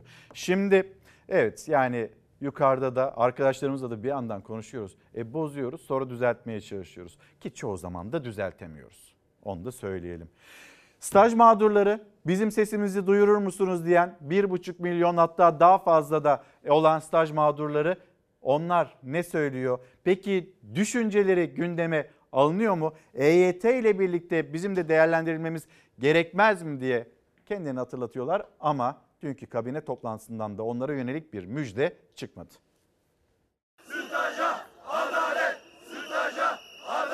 Yurt dışında staj yapmış arkadaşlarımızın stajı SSK başlangıcı sayılmaktadır. Fakat bu Türkiye'de staj yapmış vatandaşlarımızın SSK başlangıcı olarak kabul edilmemektedir. Hükümetimizden bu adaletsizliği giderilmesini bekliyoruz. Yargıtay'ın almış olduğu karara göre yurt dışında mesleki eğitim gören vatandaşlarımızın sigorta girişleri ülkemizde sigorta başlangıcı olarak sayılmaktadır. Belgesiyle ortaya çıktı ki yurt dışında yaşayan Türk vatandaşlarının staj tarihleri SGK'da işe başlama tarihi olarak kabul ediliyor. Yargıtay'ın emsal bir kararı var ama Türkiye'de yaşayan ve burada staj ya da çıraklık yapmış olan 1,5 milyon mağdur için bu geçerli değil. Bu yüzden emekli olamıyorlar. İlan edilen düzenleme kapsamına giren EYT'liler de artık alınan kararın meclise gelmesini bekliyor. EYT'lileri oyalamayı bırak. Millet senin bu seçim oyunlarından bıktı. İnsanlarımızın haklarını seçimlere malzeme etmeye çalışma. Her şeyi berbat ettin. Son dakika çabaların zaten fayda etmeyecek. EYT'yi meclise getir hemen. 1992 yılında sigortaya başladığımı düşünerek 52 yaşında emekli olacağımı düşünmekteydim. Bizim staj zamanındaki çalışmalarımızın kabul edilmediğini gördük. Meslek eğitimi gören çırakların yasal emeklilik sigortası kapsamına girebildikleri kabul edilmektedir. Staj bir mağduriyet konusu değil. Staj bir eğitim. Stajda işveren yok. İş akdi gerçekleşmemiş. İş akdiyle başlanır bizim iş e, hukukumuzda göre. Böyle bir e, düzenleme e, söz konusu değil. Bu EYT onu kapsamıyor. Avrupa'da yaşayan vatandaşlarımıza tanınırken Türkiye'dekilere uygulanmaması nasıl bir ayrımcılıktır? Niçin böyle bir yola giriliyor? Açıkçası anlam veremiyoruz. Somut olayda davacının yurt dışında mesleki eğitimden dolayı ödediği zorunlu primlerin sigortalılık girişi olduğunun kabulü gerekmektedir. 2016 yılında Almanya'da yaşayan bir gurbetçinin SGK'ya açtığı dava emsal oldu. Türk yargısının Yargıtay'ın kararıyla Almanya'da yaşayanlar staj, çıraklık başlangıçlarını borçlanarak emekli olabiliyor. Üstelik sadece staj mağdurları da değil, doğum borçlanması için de yurt dışında anne olanlara verilen hak Türkiye'de yaşayan annelere sağlanmıyor. Kadınların biliyorsunuz Türkiye'de öncelikle SSK girişiniz olacak ki doğum borçlanması yapasınız. Ama yine yurt dışındaki e, yaşayan vatandaşlarımıza tanınan bir hak olarak görülen ki bir uluslararası bir anlaşma çerçevesi içerisinde kadın arkadaşımız Türkiye'de hiç çalışmamış olsa dahi Avrupa'ya gidip doğum yaptığı vakit o doğum borçlanmasını Türkiye'de yapabiliyor. Ortaya çıkan emsal karar umut ışığı oldu. Eylemler yaparak seslerini duyurmaya çalışan staj mağduru EYT'liler Almanya'da staj yapan Türk vatandaşlarına tanınan hakkın Türkiye'de de uygulanmasını istiyor. Bizim suçumuz Türkiye'de staj yapmak mıydı? Avrupa'da olanların bizden artısı nedir? Ben bunu çok merak etmekteyim. Bu yasayı değiştirin, staj ve çırak mağduriyetinin hakkını iade edin. Elazığ Fırat Gazetesi ve Fırat Gazetesi ile birlikte Elazığlılar kendilerini hatırlatıyorlar. 3 sene önceydi 24 Ocak 2020 akşamı 6.8 ile Elazığ adeta yıkıldı. Fırat Gazetesi'nin manşeti bu. Depremin sorunları bizlere miras. Orta hasarlı bazı yapıların hak sahiplerinin de hukuk mücadelesinin devam ettiğine dikkat çekiyor. Tamam devlet ve millet el ele verdiği bir seferberlik ilan edildi. Yalnız izleri hala silindi mi hafızalarda ve e, zaman zaman da haklar konusunda? Hayır öyle olmadı diyor Fırat gazetesi ve bugün bir milletvekili ağırlayacağız. Ee, Elazığ milletvekili Cumhuriyet Halk Partisi'nin kendisiyle hem siyaseti konuşacağız hem de yıl dönümüne de denk geliyor. Elazığ'da son durum nedir? Depremzedelerle ilgili yapılanlar ya da eksik kalanlar nedir? Kendisine soracağım sorular arasında olacak. Şimdi hemen bir Hindistan'a gidelim. İlginç bir görüntü. Döndüğümüzde gençler ne diyor bu ülkenin gençleri? ve siyasette seçimle ilgili nasıl bir hazırlık çalışma var gençlerde onu konuşacağız.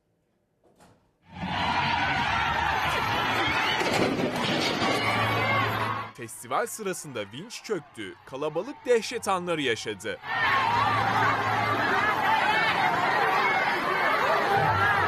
Hindistan'ın Kilvedi köyündeki festivalde halk vinç üzerinde asılı olan insanların gösterisini izliyordu. 8 kişiyi taşıyan vinç ağırlığı kaldıramadı. Birden kalabalığın üzerine çöktü.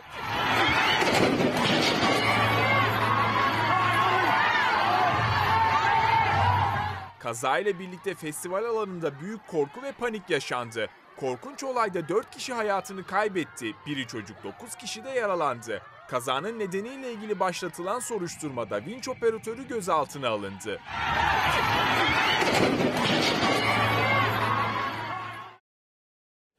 Efendim şimdi misafirimiz Orhun Ertürkmen, İyi Parti Gençlik Politikaları Koordinatörü. Günaydın. Günaydın. Hoş geldiniz. Hoş bulduk. Çok sağ olun. Şimdi biz tabii memlekette ne oluyor ne bitiyor elimizden geldiğince anlatmaya çalışıyoruz. Ama diğer tarafıyla gençler nasıl yorumluyor, ne olup bitiyor? Ee, İyi Parti lideri Meral Akşener'in gençlerle buluşmasında hemen yanında oturuyorsunuz. Evet. Ee, o buluşmalar, o buluşmaların işte biz bir kısmını görüyoruz. Arkasında gençler ne söylüyor siyasetçiye? Buradan başlayalım çünkü e, burası önemli. Bir de e, seçim süreci işte artık 14 Mayıs 2023'te olacak. Bu süreçte sizin kafanızı karıştıran bir durum var galiba. Onu Evet. anlatmak istiyorsunuz. Evet, Buyurun başlayalım. Çok sevindim. Öncelikle davet ettiğiniz için çok teşekkür ederim. Ne demek? Zaten yanımda da bu ilk sorunuz olan gençler için gençlerle beraber diye yaptığımız yuvarlak bir halkada yaklaşık bir oturumda 18 gençle konuştuğumuz programdan çıkardığımız özetin kataloğunu getirdik. Bu ne demek? Biz burada genel başkanımızın e, nutuk atmadığı, gençleri dinlediği ve gençlerin sesini duyurmak istediği bir program yaptık. Yani herkes aslında gençler toplanın ben konuşacağım derken biz gençlerin dertlerini anlatmak istediğini fark ettik. Nedir gençlerin dertleri? Gençlerin birinci derdi ekonomi. Yani ekonominin altında sadece ekonomi diyemeyiz. Barınma var, işsizlik var, geçinememek var, beslenememek var. Barınma sadece barınma diyemeyiz. Barınma probleminden kaynaklı o üniversitesinden kaydını silen 180 binin üstünde genç var. Biz bir toparlama yaptık. Haberimiz de hazır. İstersen e, beraberce bir izleyelim. Çok sevinirim. Ondan sonra da e, biraz daha ekleme yapmanızı isteyeceğim. Bu konuyu biraz daha açmanızı isteyeceğim. Buyurun.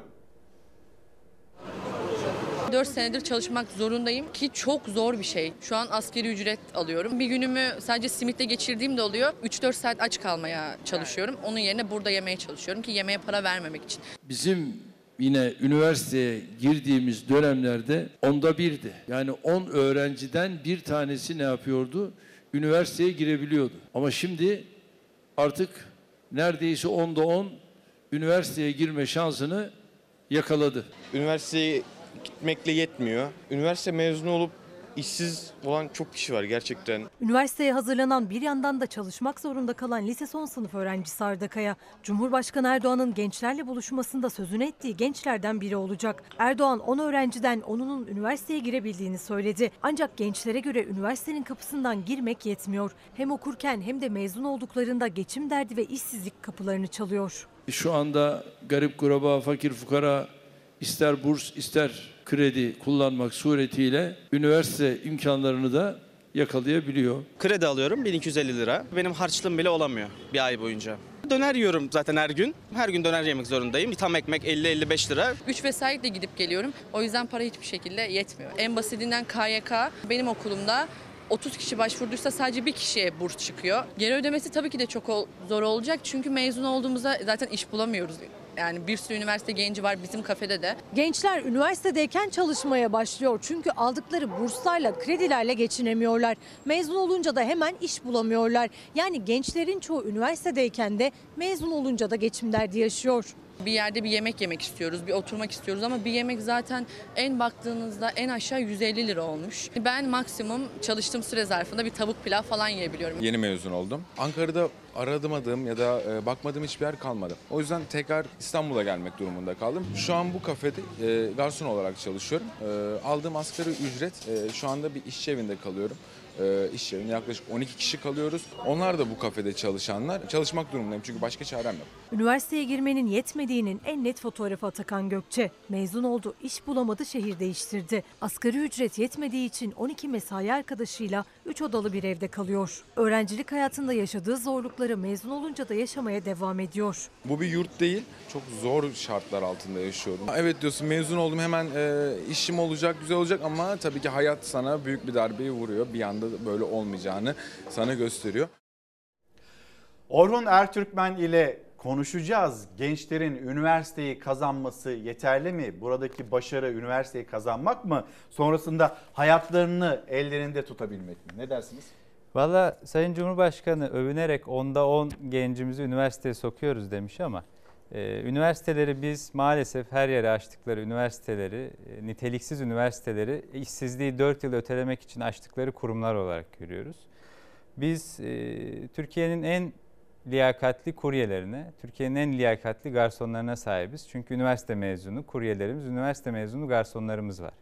Öğretmenlik mezunu olmuş garsonlarımız, mühendis olmuş kuryelerimiz var. Dolayısıyla bununla övünülmemek lazım. Bu övünülecek bir şey değil. Hatta bizim üniversite mezunu genç işsizlik oranlarımız da çok üst noktalara çıkmış seviyede.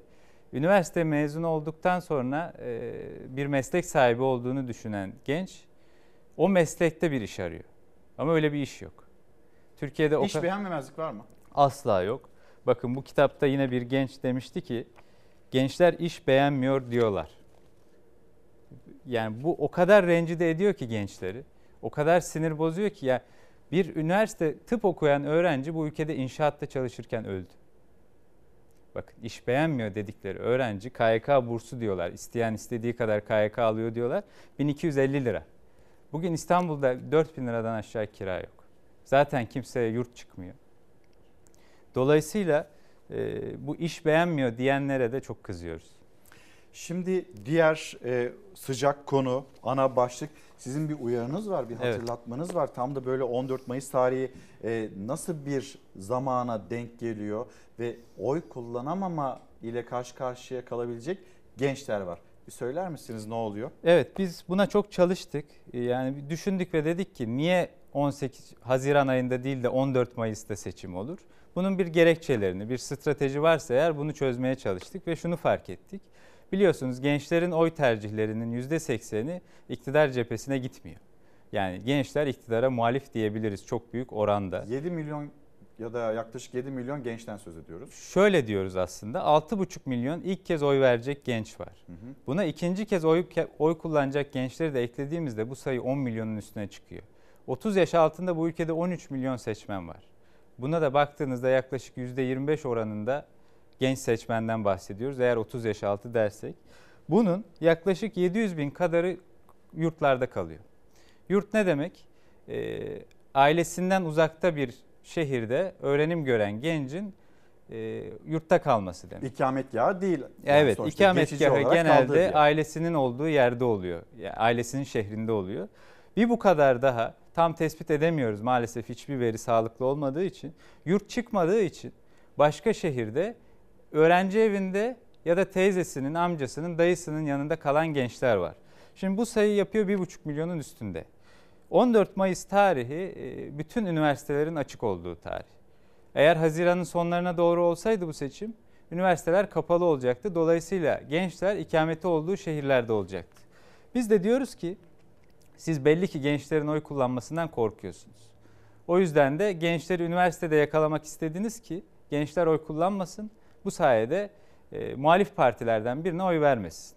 Biz de şunu söylüyoruz, biz bu oyunu da bozarız diyoruz. Biz öncelikle seçim sürecine kadar, seçim listeleri askıda kalana kadar bilgilendirme yapacağız. Neyi bilgilendireceğiz? Şimdi yurtta kalan öğrenciler nüfus cüzdanı ile öğrenci belgesi alarak E-Devlet'ten kaldığı yurttan belge alacaklar.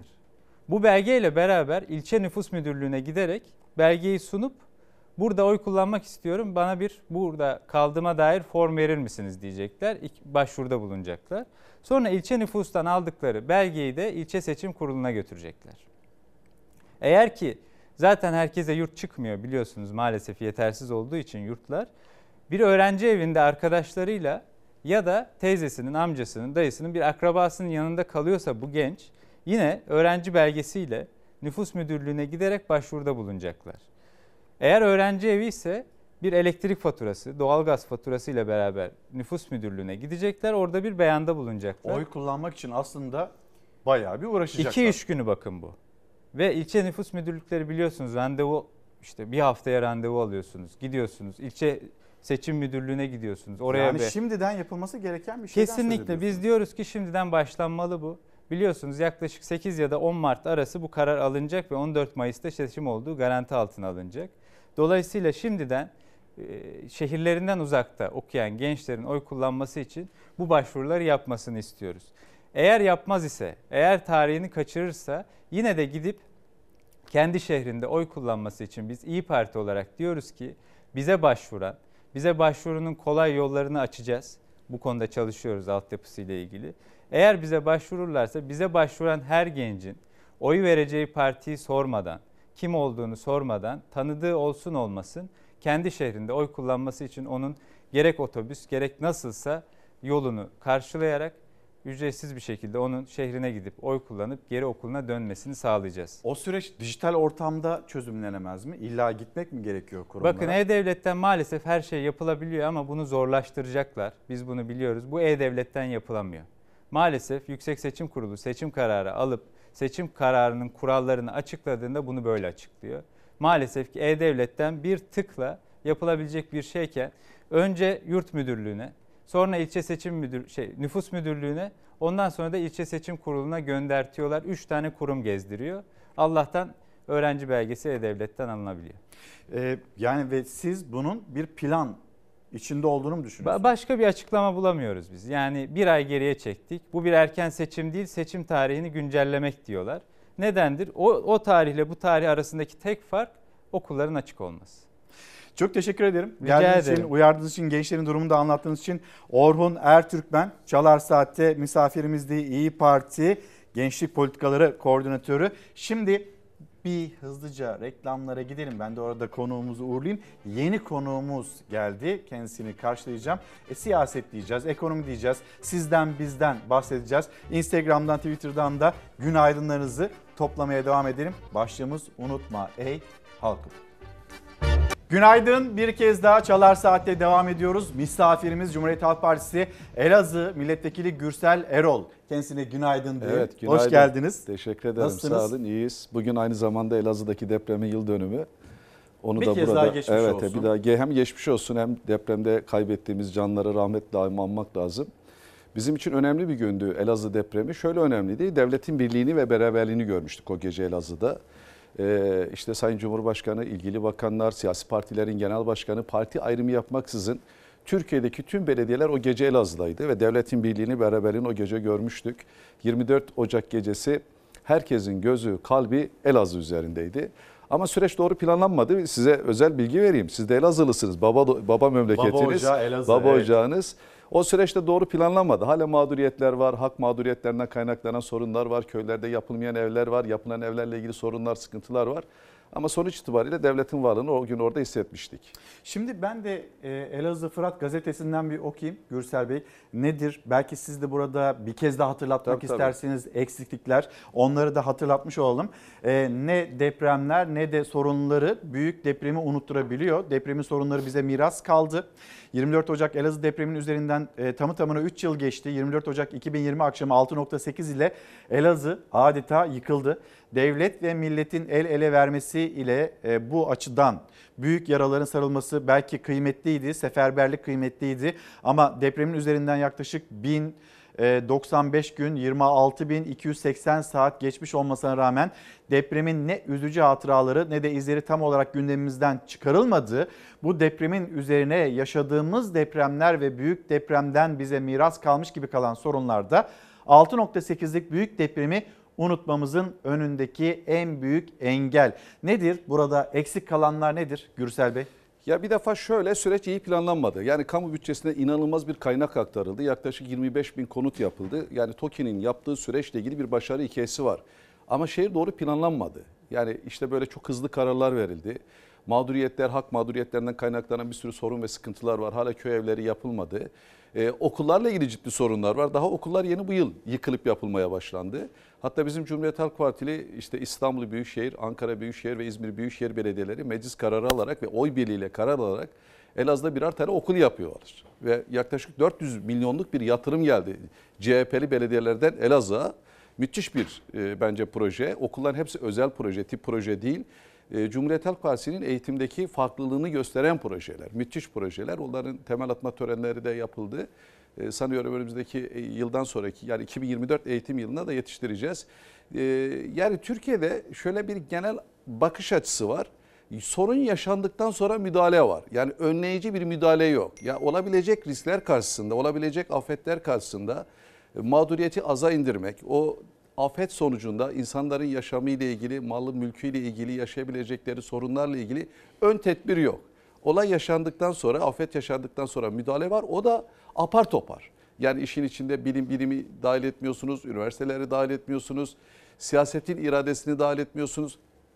Tamamen o gün yönetenlerin iradesi neyse çözüm odağı da o. O da doğru sonuçlar verilmiyor.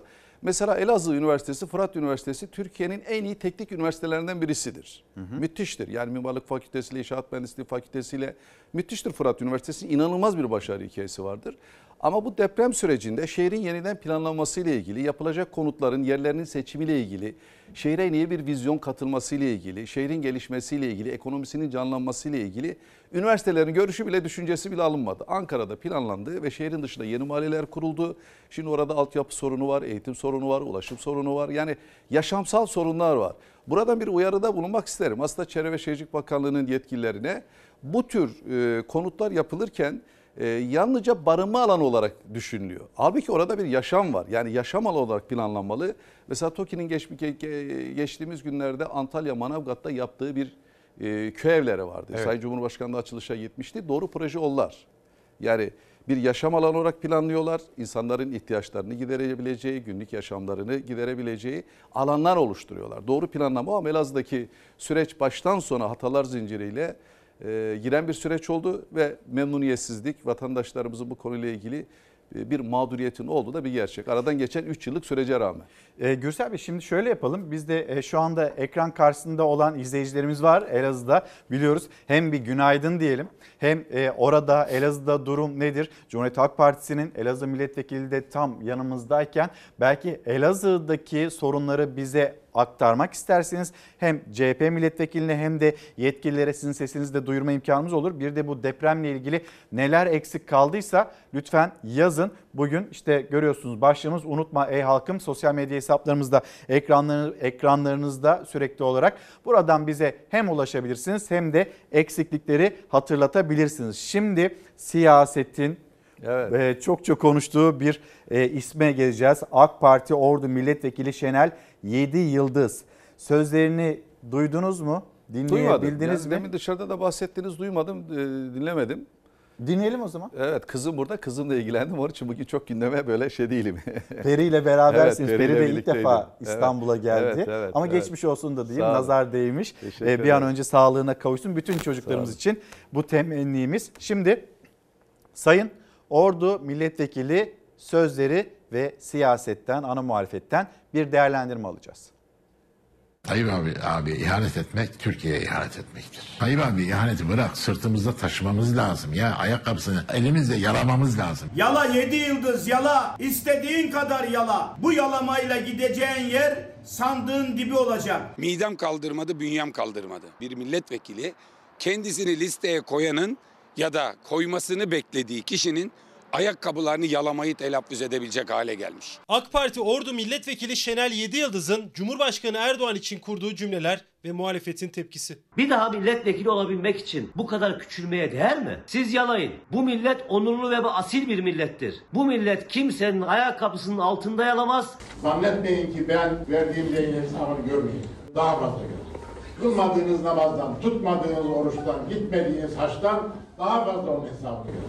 Daha önce Cumhurbaşkanı Erdoğan'ı peygambere benzeten AK Parti Ordu Milletvekili Şenel Yediyıldız 2023 seçimlerinde verilecek oyları ibadetlerle kıyaslamış, Erdoğan için verilecek oyların namazdan, oruçtan, haçtan daha önemli olduğunu söylemişti. Bu kez de Ordu'da yayın yapan yerel kanal TV52'de kurduğu cümleler dikkat çekti.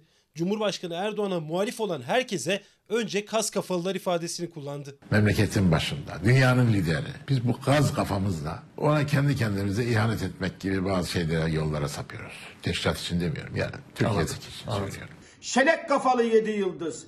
Gaz kafalı arıyorsan aynaya bak göreceksin. Dünyada böyle bir lider olacak. O liderin ülkesinde kendine karşı çıkan insanlar olacak değil mi? Seçmene kas kafalı demek, kas kafalılığın dik alasıdır. Şuursuzluğun dik alasıdır. AK Parti Ordu Milletvekili Şenel Yediyıldız'ın meclis karnesi 27. dönemde genel kurulda 8, üyesi olduğu komisyonda 8 konuşma yapmış.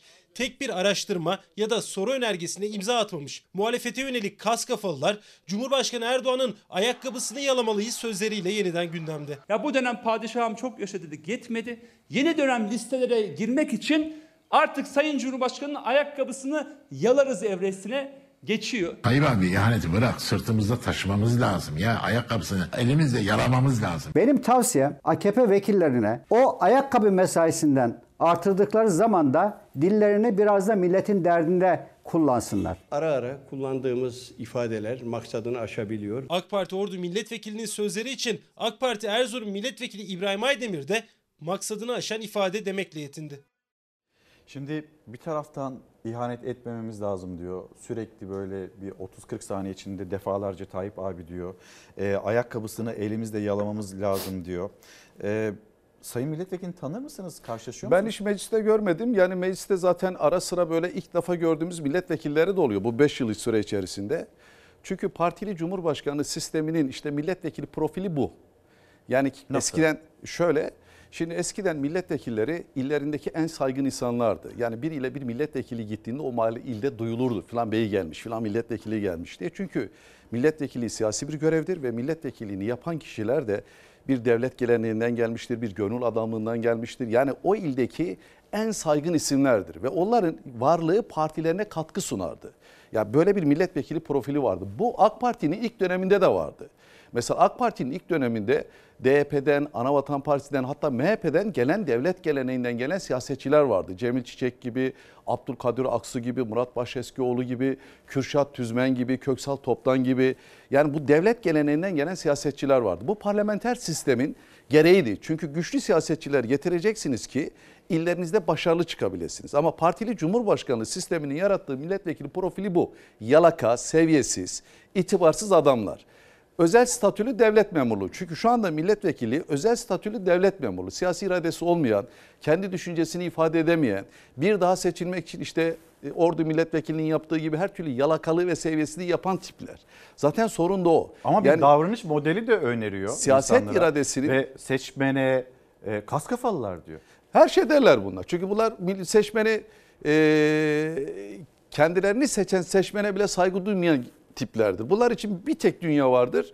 Kendilerinin bir daha o parlamentoda yer alması. Çünkü milletvekilliğini kendi hayatlarının bir sosyal güvencesi olarak görürler. E bu sözlerle bir statü olarak görürler. parlamentoda? Yani Kendilerine göre yalakalık yaparak. e, vatandaşı e, ne bileyim yani sorunlarını Türkiye Büyük Millet Meclisi'ne taşıyarak değil mi? İlker Bey, AK Parti'de öyle milletvekili aramayın. Aynı şeyi ben Elazığ'da da yaşıyorum. Bunlarda bir de bir inanılmaz siyaset şımarıklığı var. Nasıl? Yani vatandaşı dinlemeyen, vatandaşın taleplerini gündeme getirmeyen, biz biliriz, biz ederiz, biz senin yerine karar veririz anlayışı var. Yani Sayın Cumhurbaşkanı'nın siyasete bakış açısı neyse milletvekillerinde aynı. Hiç fark eden bir şey yok. Mesela diyelim ki işte Alevilerle ilgili bir açılım gündeme gelecek. İşte çağırıp da Alevilerle konuşmak yerine diyor ki ben sana bunu verdim. İşte EYT'lerle ilgili bir kanun düzenlemesi gündeme gelecek. EYT'leri çağırıp konuşmak yerine ya bu sorunu nasıl makul çözebiliriz demek yerine diyor ki ben şu şu şu kanun maddelerini şu şekilde sana uygun gördüm ve çıkarıyorum. İşte taşeronlarla ilgili, kadro verilmesiyle ilgili aklınıza ne geliyorsa konunun muhataplarını alıp konuşmak yerine ortak bir çözüm üretmek yerine dayatma politikası var. Her anlamda. Ben bunu istiyorum. Mesela şimdi parlamentoda bir uzlaşmayla seçimle ilgili, seçim tarihinin öne alınması ile ilgili bir irade oluşması gerekirken Cumhurbaşkanı kalkıp açıklıyor diyor ki 14 Mayıs. 14 Mayıs'ta olursa diyor parlamento karar verse versin vermezse ben yaparım. Yani uzlaşma kültürü ve insanların düşüncesini alarak yaşadıkları sorunlarına çözüm bulma anlayışı yok. Hep dayatma politikası. Bunun nedeni ne? Şımarık politika. Yani Elazığ'da da ben bunu yaşıyorum. Mesela Elazığ'da 4-1. Yani 4 AK Parti'nin milletvekili var. Ben Cumhuriyet Halk Partisi'nin milletvekiliyim. Vatandaşın adına hep karar veriyorlar. Yani vatandaşın talebi nedir, beklentisi nedir, isteği nedir? Böyle bir şey yok. İnanılmaz bir şımarıklık var. Siyaseti tekelleştirmişler, ticareti tekelleştirmişler, kamu hizmetlerini tekelleştirmişler ve milletvekillerinin çevresinde, AK Partili milletvekillerinin çevresinde bir saadet zinciri oluşmuş. Yani Ne AK Parti'ye oy veren herkes de AK Parti'nin getirdiği kamu şeylerinden, hizmetlerinden yaralanamaz. O milletvekillerine yakın olanlar yaralanıyor. Onun dışındaki yaralanamaz. Ve bunlar seçmeni çantada çektik keklik görüyorlar. Diyorlar ki ya kime oy verecekler? CHP'ye mi oy verecekler? Zaten biz oy verecekler diyerek vatandaşın iradesini yok sayıyorlar. Ama bu seçim öyle bir seçim değil. İşte bunun gibi milletvekilleri AK Parti'nin gerçek yüzünü ortaya koydu. Uygulamalar AK Parti'nin gerçek yüzünü ortaya koydu. Yani önümüzdeki dönem siyaset biraz daha farklı şekillenecek. Ama bunların yaptıkları üzerinden, bunların yaptıkları yanlışlar üzerinden, bunların söylemleri üzerinden bir siyaset geliştirmemeliyiz. Bunlar yanlıştır ama biz de bu işin doğrusunun ne olduğunu kamuoyuna anlatarak ve kendimizi bu anlamda ifade ederek siyaset yapmalıyız. O zaman nasıl bir seçim dönemine giriyor Türkiye ve altılı masa nasıl bir çalışma içinde Cumhurbaşkanı Erdoğan kabine toplantısından sonra yeni açıklamalar yaptı. E, tarihle ilgili şaşırtan bir durum yok. E, 14 Mayıs 2023 tarihinde o seçim olacak. 10 Mart'ta da öyle gözüküyor ki Cumhurbaşkanı seçim kararını alacak. Haberimiz hazır. Zaten söylemleri de bu şekilde. Bir dinleyelim. Siyasetin sıcak başlıklarına geçelim. Yaptığımız kapsamlı değerlendirmeler sonunda 14 Mayıs 2023 Pazar gününün her bakımdan seçim için en uygun tarih olduğunu gördük. Seçim 14 Mayıs 2023 Pazar günü kararı da 10 Mart'ta Cumhurbaşkanı Erdoğan tarafından alınacak. Peki Erdoğan bir kez daha aday olabilir mi? Muhalefet tarafından olan hukukçulardan bazıları da aday olabilir diyor ama neticede adaylığı konusunda bir soru işareti var. YSK'ya gidecekler. YSK'dan bir karar çıkacak. Diyelim ki ses çıkardık. Nereye gidecek? Yüksek Seçim Kurulu'na. O üyeleri atayan kim? Erdoğan. Verdiği karara kim itiraz edecek? İtiraz edeceğin hiçbir yer yok. Anayasa Mahkemesi bile bakmıyor bu karara. Dolayısıyla bizim Erdoğan'ın aday olup olmamasına kilitlenmek gibi bir düşüncemiz yok. Anayasanın 101. maddesi Cumhurbaşkanının görev süresi 5 yıldır bir kişi en fazla 2 defa Cumhurbaşkanı seçilebilir diyor. Anayasanın 116. maddesinin son fıkrasında da Cumhurbaşkanının ikinci döneminde meclis seçimlerin yenilenmesine karar verilirse Cumhurbaşkanı bir defa daha aday olabilir yazıyor. Deva ve İyi Parti anayasaya aykırı diyerek Erdoğan'ın yeniden adaylığına itiraz edeceklerini açıklamıştı. CHP lideri Kılıçdaroğlu itiraz etsek de sonuç değişmeyecek dedi. Erdoğan aday olur veya olmaz ama biz sandık güvenliğini sağlayarak seçimi almak ve Türkiye'yi demokrasi eksenine getirmek istiyoruz. Mecliste gereken çoğunluğun sağlanamaması halinde Cumhurbaşkanı olarak biz seçimlerin 14 Mayıs'ta yapılabilmesini temin edecek bir takvimle kararımızı alıp inşallah süreci başlatacağız. ilgili durumları tutun. Karadeniz'de çaydı, KPSS sınavlarıydı vesaire. Biz 20 yıl önce tıpkı rahmetli Menderes'in 73 yıl önce yaptığı gibi yeter dedik. Şimdi de yaklaşık 3 çeyrek asır sonra tekrar yeter söz de karar da gelecek de milletindir diyoruz. 77 yıllık bir siyasi hareket. Adnan Mendereslerin, Turgut Özal'ların, Süleyman Demirel'lerin genel merkezi. Süleyman Soylu, Demokrat Parti Genel Merkezi'nin korumasını yeterli eleman yok diyerek geri çekti. Yazıklar olsun. Yazıklar olsun. Cumhurbaşkanı Erdoğan 14 Mayıs seçim mesajını Adnan Menderes vurgusuyla verirken Menderes'in kurucusu olduğu Demokrat Parti'nin genel merkezindeki koruma polislerinin İçişleri Bakanı'nın talimatıyla çekildiğini söyledi. Demokrat Parti milletvekili Cemal Engin Yurt. Şimdi seçim gündemine bir geçelim. 14 Mayıs 2023 bu bir güncelleme mi? Bu birazcık tarihin değişmesi mi?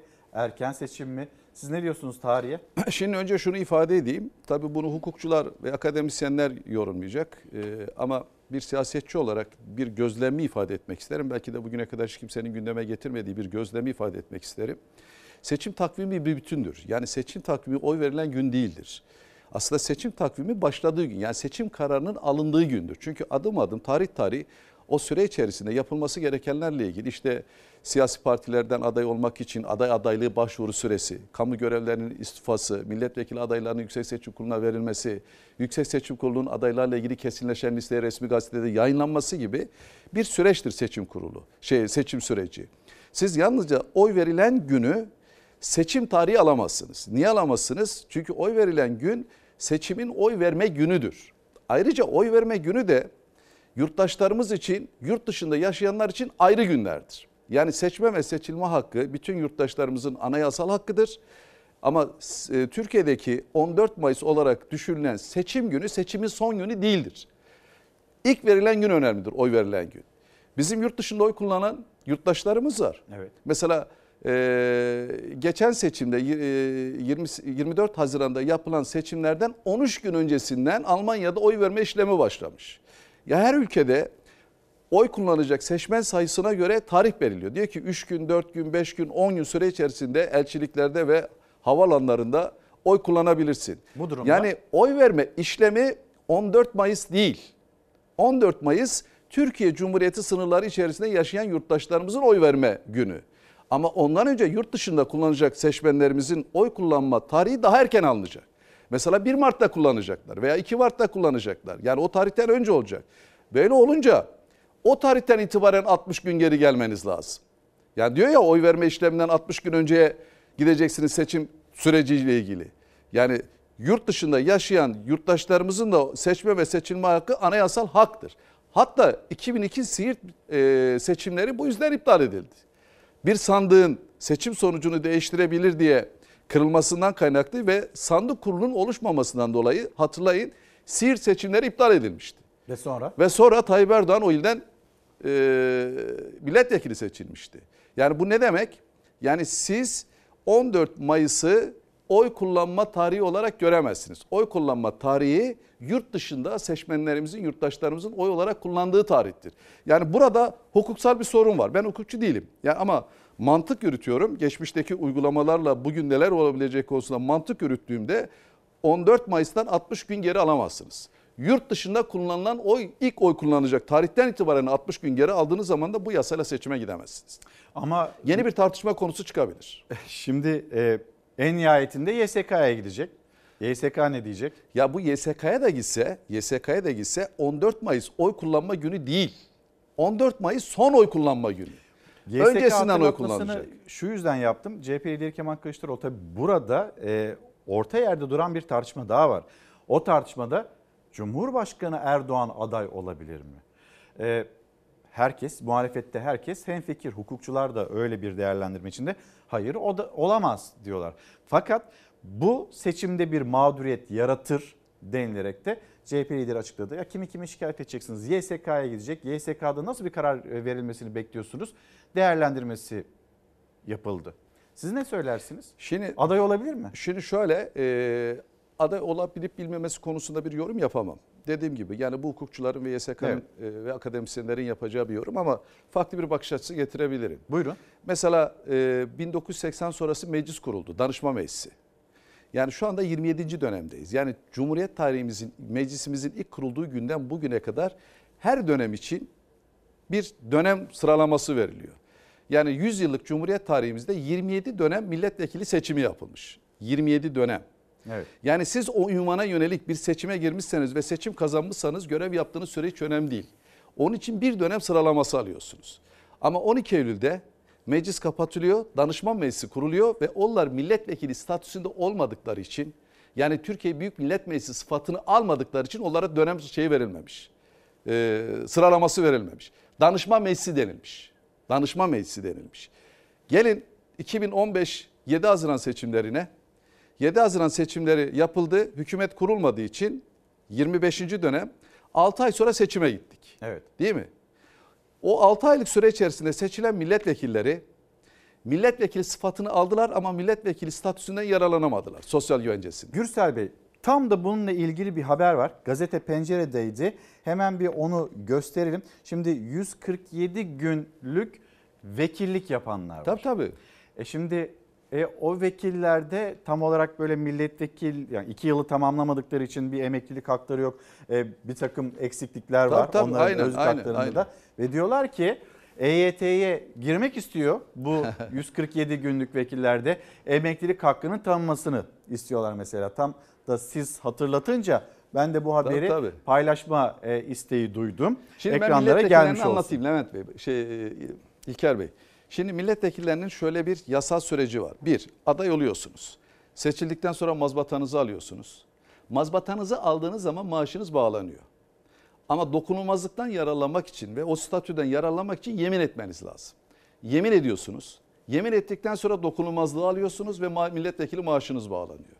İki yıl geçtikten sonra yani iki yıl dolduktan sonra da milletvekilinin bütün emekli ve sosyal haklarından yararlanıyorsunuz. Evet. Eğer iki yıldan önce bir seçim olursa milletvekili sıfatını alıyorsunuz ama milletvekilinin sosyal emeklilik ve sosyal güvencelerinden yararlanamıyorsunuz. Bunlar o milletvekiller. Bunu niye anlatmak istiyorum? Şimdi Cumhurbaşkanlığı sistemi yani her dönem için bir numara veriyoruz Yani ya. herkese müjdeler geliyor. Bize niye müjde yok diye E, bir haklılar. sesleniyor acaba Haklılar, milletvekilleri. haklılar, haklılar. Çünkü e, yani Cumhuriyet tarihimizde sanıyorum böyle bir 25-30 tane milletvekili olup da haklarını alamayanlar var. Şimdi bu milletvekilleri şuna diyebilir mi? Kardeşim sen erken seçime gittin ama beni ne ilgilendirir? Ben milletvekili olarak seçildim. Milletvekili halk bana oy verdi. Halkın bana verdiği oy iradesini hükümet kurulmadığı için sen seçime götürdün.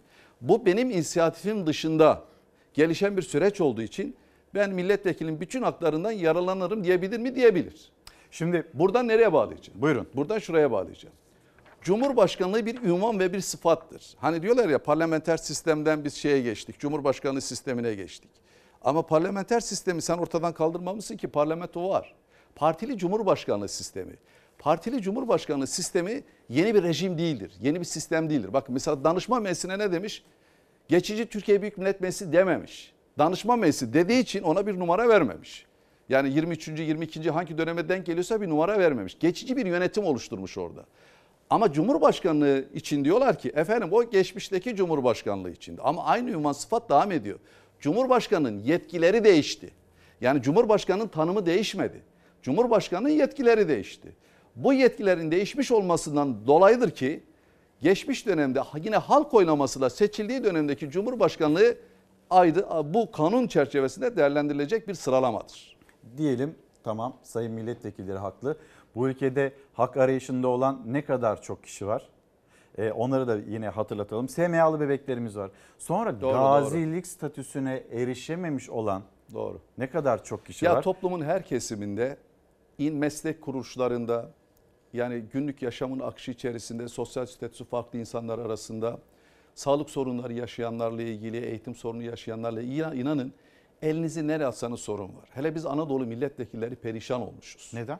Çünkü o kadar çok talep geliyor ki, o kadar çok sorun geliyor ki ve inanın eğer duygulu ve vicdanlı bir adamsanız bundan etkilenmemeniz mümkün değil. En yani çok o ne- kadar o kadar çaresizliği dinliyorsunuz ki ya evine ekmek götüremeyenler, çaresiz olanlar, hastası olanlar, askere gönderdiği çocuğuna yol parası veremeyenler. Ya ben geçen günlerde yaşadım, geçtiğimiz günlerde yaşadım. Konya'dan bir vatandaşımız bana ulaştı. Yani şu anda beni seyrediyor bilmiyorum. 6 aylık bir çocuğu var. Ee, retina yırtılması var gözlerinde. 6 aylık çocuğunu Geçmiş 15 gün içinde ameliyat ettirmese e, çocuk ömrü boyunca hayatı boyunca kör kalacak. Of. Düşünün yani bir annenin çaresizliğini düşünün. Yani 6 aylık bebeği kucağında 15 gün içinde onun retina yırtılması ile ilgili ameliyat yaptırmasa kör kalacak. Ankara'da bir doktora ulaşmışlar 250 bin lira para istemiş. Yani bütün altınlarımı varımı yokumu satsam 100 bin liradan fazla para çıkaramam diyor. Kocası asker vatanı görevini yapıyor. Ankara'ya geldi ben onu ilgili yerlere gönderdim. Oralarda çözemedik. Sonra e, Cerrahpaşa'da bizim Elazığlı bir e, göz doktoru Hüseyin Bey doktor arkadaşımız var. Ona gönderdim. Allah razı olsun çocuğu kurtardı. Şimdi düşün eğer o hasta bana Konya'dan ulaşmasaydı ben Elazığlı hemşerimin yön- yönlendirmeseydim, ameliyatını yapmasaydım çaresizlikten o kadın, o anne 6 aylık çocuğunu bundan sonra kör olarak kucağına alacaktı. Ve hayatı boyunca o çocuk karanlığın içine gidecekti. Düşünün bir annenin çaresini düşünün. Ve devlet bu çocuğa sahip çıkamadı. Düşünün devlet bu çocuğa sahip çıkamadı. Böyle bir şey olabilir mi? En, en azından bir sağlık sorunu. Eğitimle ilgili yine aynı şey. yaşadığınızı Yani elinizi nereye atsanız İlker Bey, elinizi nereye atarsanız atın. Her yerde bir sorun var. Sivil toplum örgütlerine gidiyorsun sorun, köylere gidiyorsun sorun, evleri ziyaret ediyorsun sorun, hastaneye gidiyorsun sorun, kamu kuruluşlarını geziyorsun sorun. Devlet geleneği ve devlete olan güven sarsıldı. Türkiye'nin temel problemi o. Yani bana deseniz ki Türkiye'nin birinci öncelikli sorunu nedir deseniz ben önce derim ki devlet gelenekleri ve devlet liyakatının yok edilmesi. Bu. Şöyle yapalım mı? Ee, siz sağlık konusunda açmışken ben bir Bir Gün gazetesini rica edeyim yönetmenimizden Hilal'den ve e, ekonomik kriz hastalıkları siyaset konusuna geri döneriz. Siyaset e, Tamam herkes dikkatle takip ediyor. Yalnız sizin az önce anlattığınız konu kaybedilen o gelenekler, asıl Evet. düzeltilmesi gereken Tabii, tabii. liyakat meselesi. Buradan da biraz ilerleyelim istiyorum. Ekonomik kriz hastalık nedeni manşet. Bakan Koca hastanelere muayene için 5 günde 3 milyondan fazla kişinin gitmesiyle övündü. Uzmanlar önemli olan hasta etmemek diyor. Ee, bu manşet var. Sonra az önce yine bir misafirimiz vardı. E, Cumhurbaşkanı'nın sözlerini dinledik beraber. E, 10 gencimizden 10'u da üniversiteyi kazanıyor. Me- Yani mesele üniversiteyi Kazanmak kazanabilmek değil ki değil, ona iş artık. yaratabilmek, hayat sunabilmek, gelecekle ilgili gelecek sunabilmek, o gençlere umut olabilmek, o gençlerin hayallerinin gerçekleşmesi için devletine güven sara verebilmek. Üniversiteyi bitiriyor da ne oluyor? Bugün emniyet teşkilatına gidin, polis teşkilatına bakın. Kolej mezunu sayısı çok az bulursunuz. Makine mühendisi olmuş, mesleğinde iş bulamadığı için emniyet polis olmuş. Jeoloji mühendisi olmuş, mesleğinde iş bulamadığı için polis olmuş. Öğretmen olmuş, mesleğinde iş bulamadığı için polis olmuş. Avukat olmuş, kamu yönetimini bitirmiş. Yani Türkiye'de bir biz mesleğe dayalı bir eğitim vermiyoruz ki mezun etmek için eğitim veriyoruz. Türkiye'nin 81 iline üniversite yapılması doğru değildir. Yani bu ara elemanların yokluğunu da e, sağladı. Çünkü siz teknik okulları kapatıp üniversite yapınca ara mesleklerde inanılmaz ihtiyaç var şu anda. Ve ara mesleklerde e, istihdam yalanı yaratabilecek personel bulmakla ilgili so- sorun var. Yani temel sorun bu. Mesela diyor ki efendim 3 milyondan fazla kişinin işte muayene edilmesiyle ilgili övgü. Geç, geçtiğimiz günlerde de İçişleri Bakanı şöyle bir ifadesi vardı. Yani uyuşturucudan toplam 100 bine yakın tutuklu var diye. Ya tutuklanan insan sayısı önemli değil. Önemli olan ülkeyi uyuşturucu kaçakçılarına açık hale getirmemek. Tam E bugün- tersine sayının çokluğu önemli değil. Eğer sayı azsa yani tutuklanan sayı azsa gelen hasta sayısı azsa orada başarı vardır. Bakalım o zaman Milli Gazete'ye. Milli Gazete'nin manşetle aslında e, benzer bir konuya işaret ediyor ve sevinsek mi üzülsek mi İstanbul'da sadece 3 haftada 4 bin uyuşturucu tacirinin yakalanması bir taraftan sevindirici gibi gözükse de e, diğer taraftan tehlikenin boyutunu gözler önüne sermiyor mu? Bu ne kadar yaygınlığını gösteriyor. 3 bin 916 kişi şüpheli sıfatıyla gözaltına alınmış. Çocuklarımızı zehirleyen uyuşturucu çeşitliliği dikkatlerden kaçmıyor deniliyor bir üst manşet başlık. Hemen hemen her ilçede, her sokakta karşımızdalar. Şimdi yakalıyoruz diye buna sevinecek miyiz? Yakalama iktidarın işi değil. Yakalama emniyet teşkilatının başarısıdır. Evet. Yani emniyet teşkilatı kendi güvenlik politikalarıyla bu tacirleri, bu uyuşturucu kaçakçılarını yakalaması emniyet teşkilatının operasyon başarısıdır. O da emniyet teşkilatının geçmişten gelen bir geleneği ve bir kültür olduğu için ta Osmanlı'dan gelen bir kurumdur emniyet teşkilatı. Ama uyuşturucunun bu kadar Türkiye'de yaygın olması sizin politikalarınızdaki yanlışlıktır. Mesele yurt içinde yakaladığınız uyuşturucunun miktarı değildir. Mesele yurt içine gelen uyuşturucuyu engellemek başarıdır. Eğer siz yurda gelen, sınırlardan geçen uyuşturucuyu engelleyememişseniz, yurt içine gelmişse onu yakalamak başarı değil. Sen yurt yurt dışından ülkeye sokulması gerek sokulan uyuşturucuyu engelleyebilmişsen başarıdır. Yoksa bunlar başarı değildir. Şimdi ayrıca bak mesela şeyde de e, kuyruklar Türkiye'de yeniden kuyrukları görmeye başladık. Yani Evet. her tarafta yokluk, yoksulluk. O zaman şöyle yapalım. Madem derin sorunlara girdik, buradan ilerliyoruz. Siyaseti Tabii, tabii. biraz öteledik. Ee, Elazığ'da... Ama simit- ben Sayın Genel Başkanımın Cumhurbaşkanı adaylığını özel değerlendirmek isterim atlamadan. Tamam onu konuşacağız. Ee, şimdi siyaseti biraz kenara bıraktığımızda bizim karşımızda en yakıcı sorunlardan birisi ve birincisi aslında geçim. Ankara'da simit e, 7 lira oldu ve İstanbul'da da zammın ipucu geldi. Bu arada e, belki ekrana da yansıtabiliriz. Arkadaşlarım uyardı. Bülten sorumlumuz Zafer Söken gece yarısından itibaren benzine 1 lira 25 kuruş zam beklentisi var.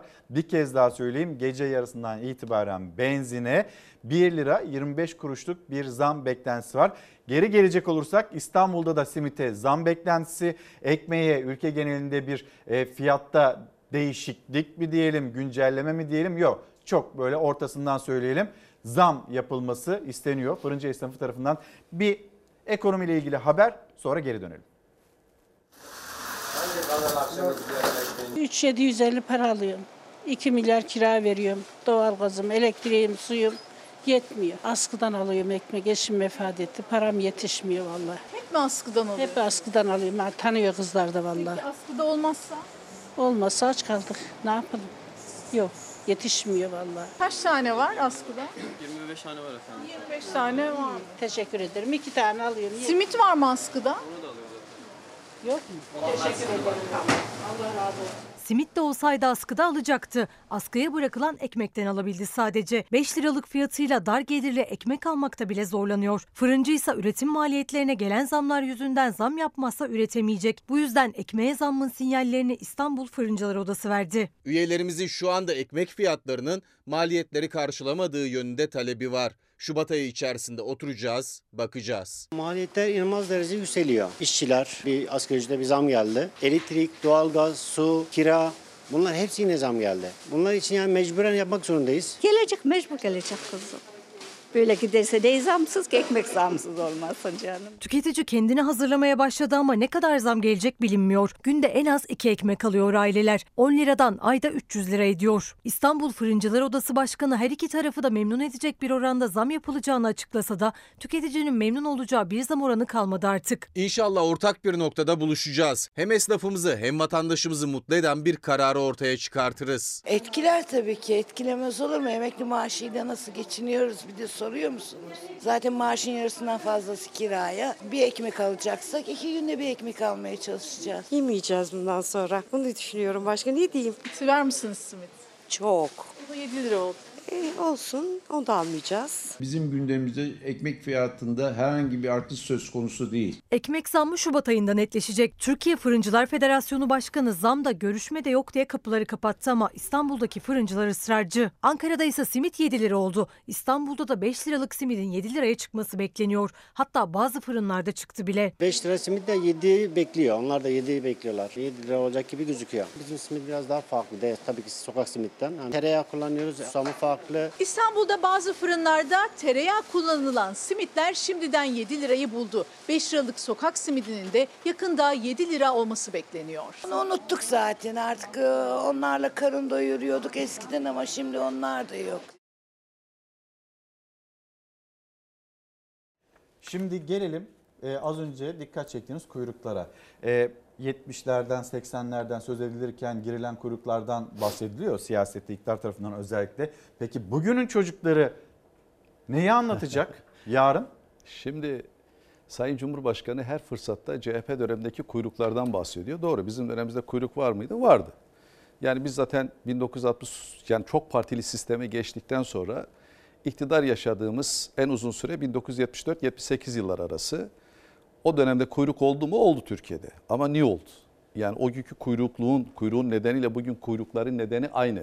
Aynı mı? 1974'te ne Aynı oldu? mı? 1974'te Kıbrıs Barış Hareketi oldu. Yani bütün Avrupa Birliği'nin ve Amerika Birleşik Devletleri'nin ambargosuna karşı o dönemki hükümet CHP MSP hükümeti. Başbakan Bülent Ecevit, Başbakan Yardımcısı Necmettin Erbakan. Allah ikisine de rahmet eylesin. İstiklal Savaşı'ndan sonra bizim ulusal mücadeleyle ilgili verdiğimiz ve sonuç aldığımız tek şeydir. Asker operasyondur. Kıbrıs Barış Hareketi. Müthiş bir zaferdir. Müthiş bir zafer hikayesidir. Beş parmak dağlarına 15 dakikada Türkiye'nin Cumhuriyetimizin silahlı kuvvetlerinin komandoları inmiştir. Oradaki soydaşlarımızın can ve mal güvenliğini korumak adına ve bütün dünyaya meydan okuyarak gitmişlerdir. Öyle Süleyman Şah Türbesi'ni kaçırarak değil, bütün dünyaya meydan okuyarak gitmişlerdir. O Kıbrıs Barış Hareketi'nden sonra bir ambargo uygulandı Türkiye'ye. Yani paran var, alım gücün var ama alacak mal bulamadın. Mesela gaz bulamadın. Niye? Yurt dışından geliyor. İşte yağ bulamadın. Vermiyorlar çünkü. Vermiyorlar Ambargo çünkü. var. Ama paran var, alım gücün var. Yani kuyruğa girdiğin zaman, malı gördüğün zaman onu alacak gücün var. Paran var. Kuyruğa giriyorsun ve alıyorsun. Kuyruk mudur? Kuyruktur. Ama yokluk şeyden değil, yoksulluktan değil. Peki bu kuyruk? Yokluktan kaynaklanan yani Namazı malın oluşan et mala kuyruğu. ulaşamamaktan yani malın azlığından kaynaklanan bir kuyruk var. Bu kuyruk ne? Bu kuyruklar yoksulluktan, fakirlikten, fukaralıktan ucuz almak için. Her şey var raflarda. Yani gelir seviyene göre ultra bir hayatla yaşayabilirsin Türkiye'de. Ama böyle gidip kuyruklarda saatlerce kıymayı 10 lira 20 lira daha ucuz alasın diye geceden sıraya da girebilirsin. Niye? Alım gücü yok. Temel sorun bu. CHP döneminde mala ulaşamama var, param var ama mal yok Avrupa'daki uyguladığı ambargodan dolayı. AK Parti iktidarları döneminde inanılmaz bir ultra hayat geliştirdiler kendi ta- etraftaki taraftarlara. Raflarda her şey var ama alım gücü yok. Yani niye yok? Çünkü yoksulluk ve fakirliği yaygınlaştırdılar. Şu anda Türkiye'de inanılmaz bir yoksulluk ve fakirlik var. Bakın ben mesela Elazığ sokaklarını gezerken AK Parti'ye niye oy verilmemesi gerektiğini, CHP ve Millet İttifakı'na niye oy verilmesi gerektiğini şöyle anlatıyorum. AK Parti'yi kötüleyerek yapmıyorum bunu. Karşıtlık üzerinden de söylemiyorum. Gerilim üzerinden de söylemiyorum. Vatandaşı yalnızca doğru yönlendirmeye çalışıyorum. Diyorum ki bak bugüne kadar AK Parti'ye verdin mi oy? Verdin. Elazığ'ın AK Parti'nin oyu %70-75 seviyelerinde. Sürekli işte 4 milletvekili olduğu dönemde 4-0, 5 milletvekili olduğu dönemlerde 5-0. Bu dönem ilk defa 41 yıl aradan sonra ben seçildim. Evet. Muhalefet olarak yani. Ben de orada siyaset iddialarım biraz daha farklı, siyaset dilim biraz daha farklı. Farklı bir söylemle siyaset yaptığım için inanılmaz da karşılık görüyorum. Diyorum ki bir, eğer ay sonu geldiğinde doğalgaz paranı ödüyorsan, kiranı ödüyorsan, elektriğini ödüyorsan, gelecekle ilgili kaygın yoksa, sağlık sorunun yoksa, maaşınla geçinebiliyorsan, üniversite yemediğin, içmediğin, dişinden tırnağından biriktirdiğin paralarla çocuğunu üniversitede okutup da çocuğunu işe koymuşsan, gelecekle ilgili de hiçbir kaygın yoksa git AK Parti'ye oyunu ver. Git ver diyorum. Ananın ak sütü gibi ver diyorum. Çünkü hayatla ilgili hiçbir kaygın kalmamış senin.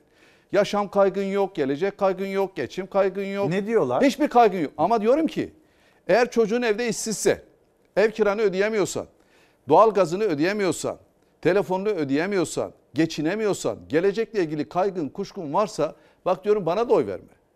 Bana da oy verme. Git Millet İttifakı'nın herhangi bir adayına oyunu ver. İyi Parti'ye ver, Saadet Partisi'ne ver, DEVA'ya ver, Geleceğe ver ve buna yönlendiriyorum. Soru yaratıyorum. Hakikaten de öyle. Ve inanır mısın %80 evet çocuğum evde işsiz diyor. Doğal gazımı ödeyemedim diyor. Ev kiramı ödeyemedim diyor. Yani insanlar artık bir arayış içerisinde. Ve gerçekten Millet İttifakı'nın şu anda yaptığı iş son derece doğru bir iş. Yani genelde diyorlar işte altılı masa toplandı bir şey çıkmadı filan. Devlet yönetmek kolay bir iş değildir. Devleti alınmış şirket gibi yönetirseniz işte bugün düştüğümüz duruma düşeriz. Ama devleti gelenekleriyle, kurumlarıyla, kanunlarıyla yönetirseniz onunla ilgili ortaya ciddi bir iddia koymanız lazım. Yani hükümet protokolünü hükümeti kurduktan sonra değil seçimden önce yapacaksınız ve AK Parti'nin 21 yıllık iktidarı döneminde yarattığı bütün erozyonun çözümüyle ilgili sistemi yeniden tanımlayacaksın. Mesela Devlet Planlama Teşkilatı kapatıldı. Büyük bir hatadır. Devlet Planlama Teşkilatı'nın yerine ne öneriyorsun? Uluslararası politikayı hangi zemine oturtacaksın? Eğitim politikasındaki farklılığı ne?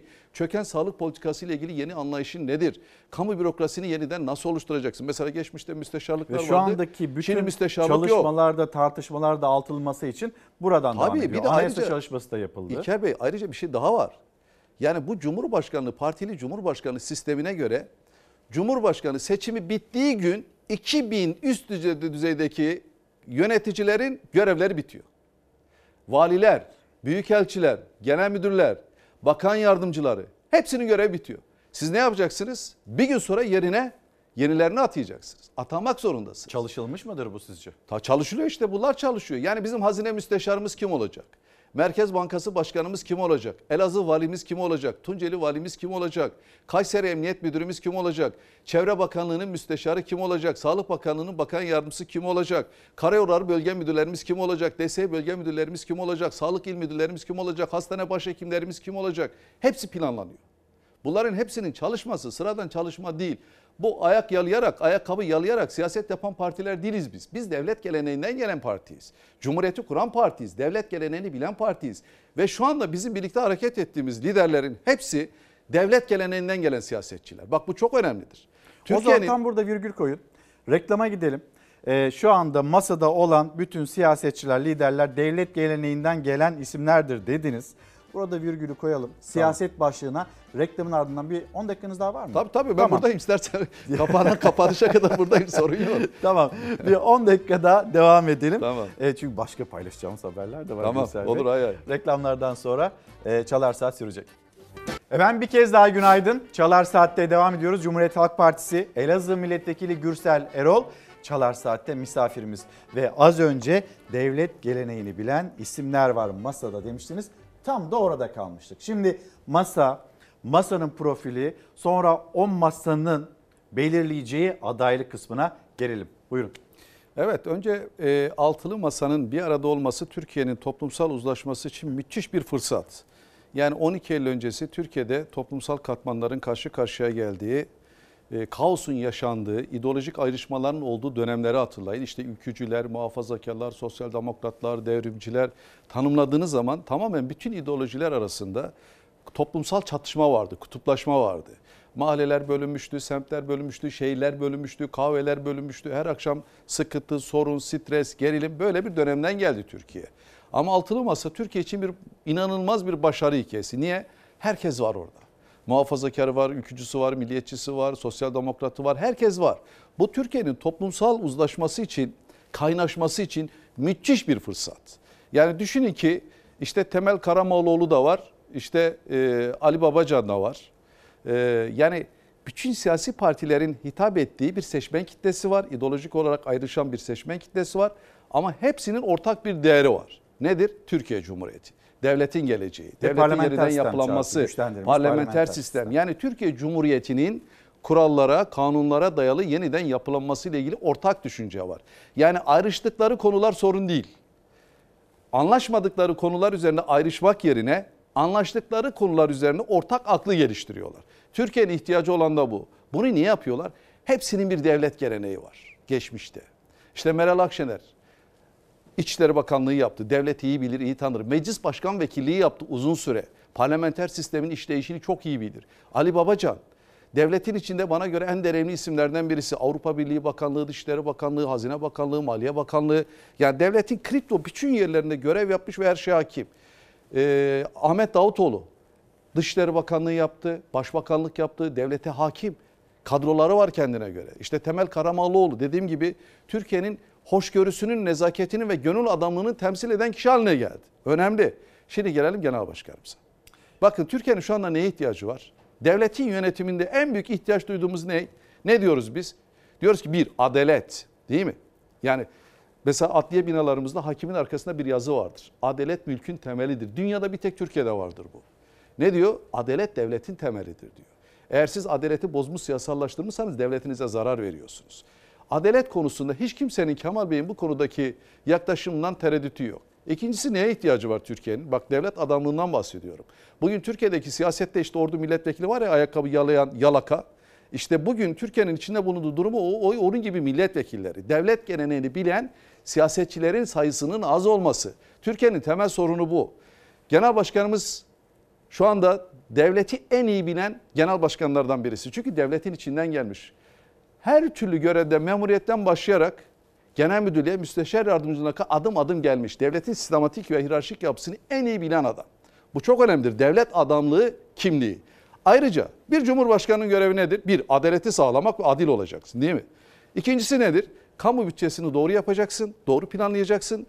Kısa vadeli, orta vadeli, uzun vadeli yatırım programı ile ilgili kamu bütçesini doğru harcayacaksın ve doğru bir bütçe yapacaksın, doğru da harcayacaksın. Peki bununla ilgili Cumhurbaşkanı'nın bilgi sahibi olması gerekiyor mu? Kesinlikle olması hesap gerekiyor. uzmanı olması hesap gerekiyor uzmanı. diyorsunuz. Ayrıca Feyzi İş Başaran eski Elazığ milletvekilidir. AK Parti'nin ayrıca Turgut Özal'ın başbakanlığı döneminde de özel kalem müdürüdür. Kendisi paylaştı. Dedi ki Sayın Cumhurbaşkanı, Sayın Başbakan Turgut Özal bütçe çalışmalarına yani bütçe çalışmalarını yaparken bürokrasiden çağırdığı tek bürokrat Kemal Kılıçdaroğlu'ydu. Kemal Kılıçdaroğlu çağırır bütçeyi Kemal Kılıçdaroğlu ile yapardı. Bu çok önemli bir şey düşünün. Yani Turgut Özal Türkiye'nin efsane siyasetçilerden birisidir. Bütçe çalışmasını yaparken çağırdığı tek bürokrat Kemal Kılıçdaroğlu. Hesap uzmanı, bütçe planlamasını Türkiye'de en iyi bilen yani kamu bütçesinin hem yapılmasını hem harcanmasını en iyi bilen isimlerden birisidir. Ve yine bir söylemi var. Turgut Özal'ın ayakta kalkıp da karşıladığı tek bürokrat da Kemal Kılıçdaroğlu. Niye? Onun dürüstlüğüne, sadakatine, vatana ve devletine olan bağlılığını bildiği için. Şimdi Türkiye'nin böyle bir cumhurbaşkanına ihtiyacı var. Şimdi bizimki arkadaşlarımızı buradan eleştireyim. Televizyon programlarını seyrediyorum. Yani belki bir öz eleştiri parti içinde de. Efendim genel başkanımızın adaylığı doğal hakkıdır. Altılı masanın kararına hepimiz saygı göstereceğiz. Ben saygı göstermiyorum kardeşim. Nasıl? Beni altılı masanın kararı bağlamaz. Beni genel başkanımın iradesi bağlar. Ben partinin milletvekiliyim. Ben genel başkanıma irademi teslim etmişim.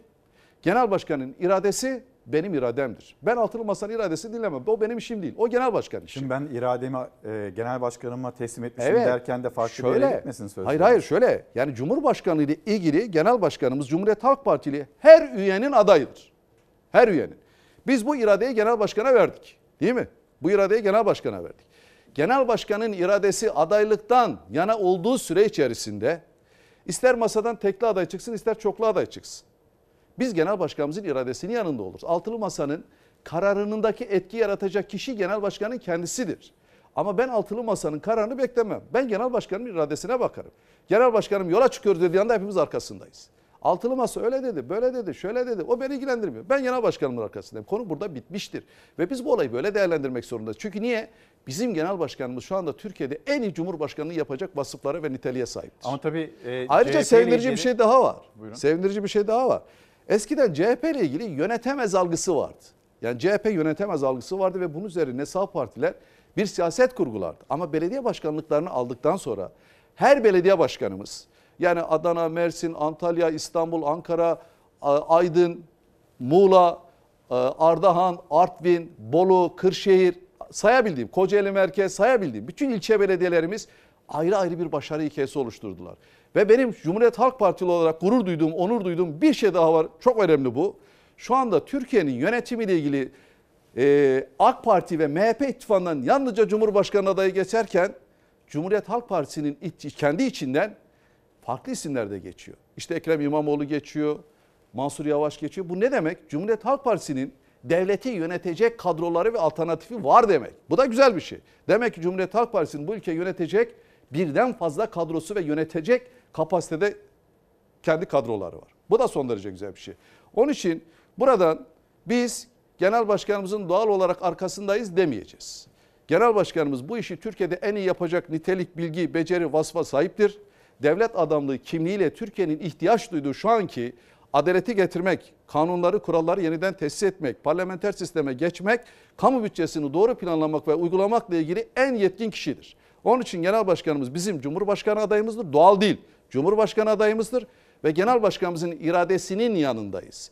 Çünkü şöyle bir şey Altılı daha var. Masanın da adayı mı işte bir yandan Bak altılı masa kendi ediyor. arasında ne karar verirse versin o beni ilgilendirmez. Beni ilgilendiren tek şey genel başkanın iradesidir. Ben partinin milletvekiliyim. Benim genel başkanımın iradesi neyse benim iradem odur. Ve biz genel başkanımıza sonuna kadar güveniyoruz İlker Bey. Niye güveniyoruz? Eski bizim efsane Milli Eğitim Bakanlarımızdan Hasan Ali Yücel, köy enstitülerini kuran, Can Yücel'in babası müthiş efsane bir bakandır. Onun çok güzel bir sözü var. Ben her yerde onu söylüyorum. Diyor ki siyaset adamları bir sonraki seçimi devlet adamları bir sonraki nesili düşünerek karar verirler. Bizim genel başkanımız devlet adamlı kimliğiyle gelen birisi. Yani kimse panik olmasın, kimse heyecanlanmasın. Genel başkan bu süreçle ilgili en doğru kararı verecek bilgiye, beceriye sahiptir. Bunu ne zaman gördük? Bunu 2019 yerel seçimlerde gördük. Yani Türkiye'de 11 büyükşehir belediye başkanını alıp Türkiye'nin %60 nüfusunu yönetecek kadroları seçmek ve o kadroların içinden bugün Cumhurbaşkanlığına arkadaşlarımızın layık görülmesi aslında bir dezavantaj değildir, bir avantajdır. Niye? CHP'nin her dönem her yerle ilgili alternatifi var. Yetişen kadrolarımız var ve sahada bir tek kişi konuşulmazken Cumhur İttifakı'nda yalnızca Cumhurbaşkanı dışında kimse konuşulmazken bizde arkadaşlarımızın bu göreve layık görülmesi, Ekrem İmamoğlu'nda, Mansur Yavaş'ın da layık görülmesi CHP'nin yönetebilir kadrolarının olması ile ilgili güzel bir sonuçtur. Şimdi bir de listelere bakalım. Cumhuriyet Gazetesi'nde var, Karar Gazetesi'nde var. Seçtiğimiz haberleri de hızlı bir şekilde ekranlara taşıyalım. CHP altılı masadaki 4 partiye 25 milletvekili kontenjanı ayıracak. Tek ittifak, iki liste. Bu konuşuldu mu? Size ulaştı mı? Bu çok önemli konu. Milletvekillerini panik yapma şimdi. Şimdi altılı masa seçim çalışmalarına başladı. İyi Parti kendi listesini oluşturacak. Diğer partiler, yani İyi Parti kendi listesini oluşturacak. Diğer partiler Cumhuriyet Halk Partisi'nin listesinde yer alacak. 4 partiye 25 milletvekili verilecek. 15 ilde ise en yüksek milletvekilini çıkarmak için tek listeyle seçime gidilecek. Parlamentoda güçlü olabilmek adına Tabii, altılı tabii. masanın böyle e, denklemleri de e, bu matematiği de yaptığını görüyoruz, biliyoruz ve şimdi de e, bunun çalışması hani rakam konuşuldu mu, kaç milletvekili verilecek, sizin kulağınıza gelen nedir? Şimdi bununla ilgili geç, geçtiğimiz parti meclisinde bir iki arkadaşımız görevlendirildi. Tekin Bingöl eski e, örgütlerden sorumlu genel başkanımızın parti meclisimiz ve Oğuz Kağan Salıcı genel başkanımız görevlendirildi. Önce hangi illerde durumumuz ne? Çünkü biz 20'ye yakın milletvekili ittifakla geldik. O ittifakla gelen milletvekillerinden birisi benim. Yani ben o 19 bin oyu 38 bine %100 artırdım ama ittifakla seçildim. Şimdi o arkadaşlarımızla ilgili bir değerlendirme yapılıyor. Yani kendi illerinden ittifakla mı bir daha seçilebilirler? İyi Parti ile ittifak kurulsa, diğer partilerle ittifak kurulsa artı ne olabilir diye. Ee, ve diğer partilerle en fazla milletvekilini çıkarabilmek için ortak listelerden girilebilir mi diye bir çalışma var. Ama bunun sayısı nedir bilmiyorum. Mesela Elazığ için anlatın bize. Ya Siz şöyle, şu anda nasıl bir e, Ben planlama Elazığ'ı şöyle yapılsın anlatayım istersiniz? İlker Bey. Ee, birincisi bana göre ittifakla da gelmiş olsan ama 5 yıl milletvekilliğinden sonra eğer sen kendi adına orada seçilebilir bir rakama ulaşamıyorsan başarısızsın. Ben kendimi öyle değerlendiririm.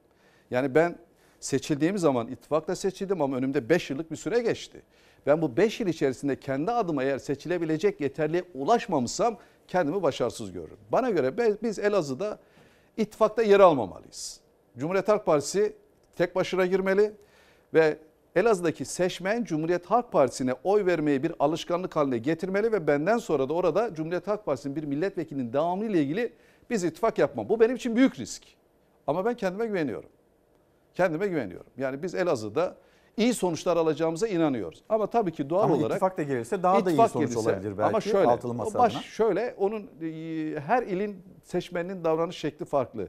Mesela biz belediye başkanlığında İyi Parti ile CHP ortak ay oday çıkardık.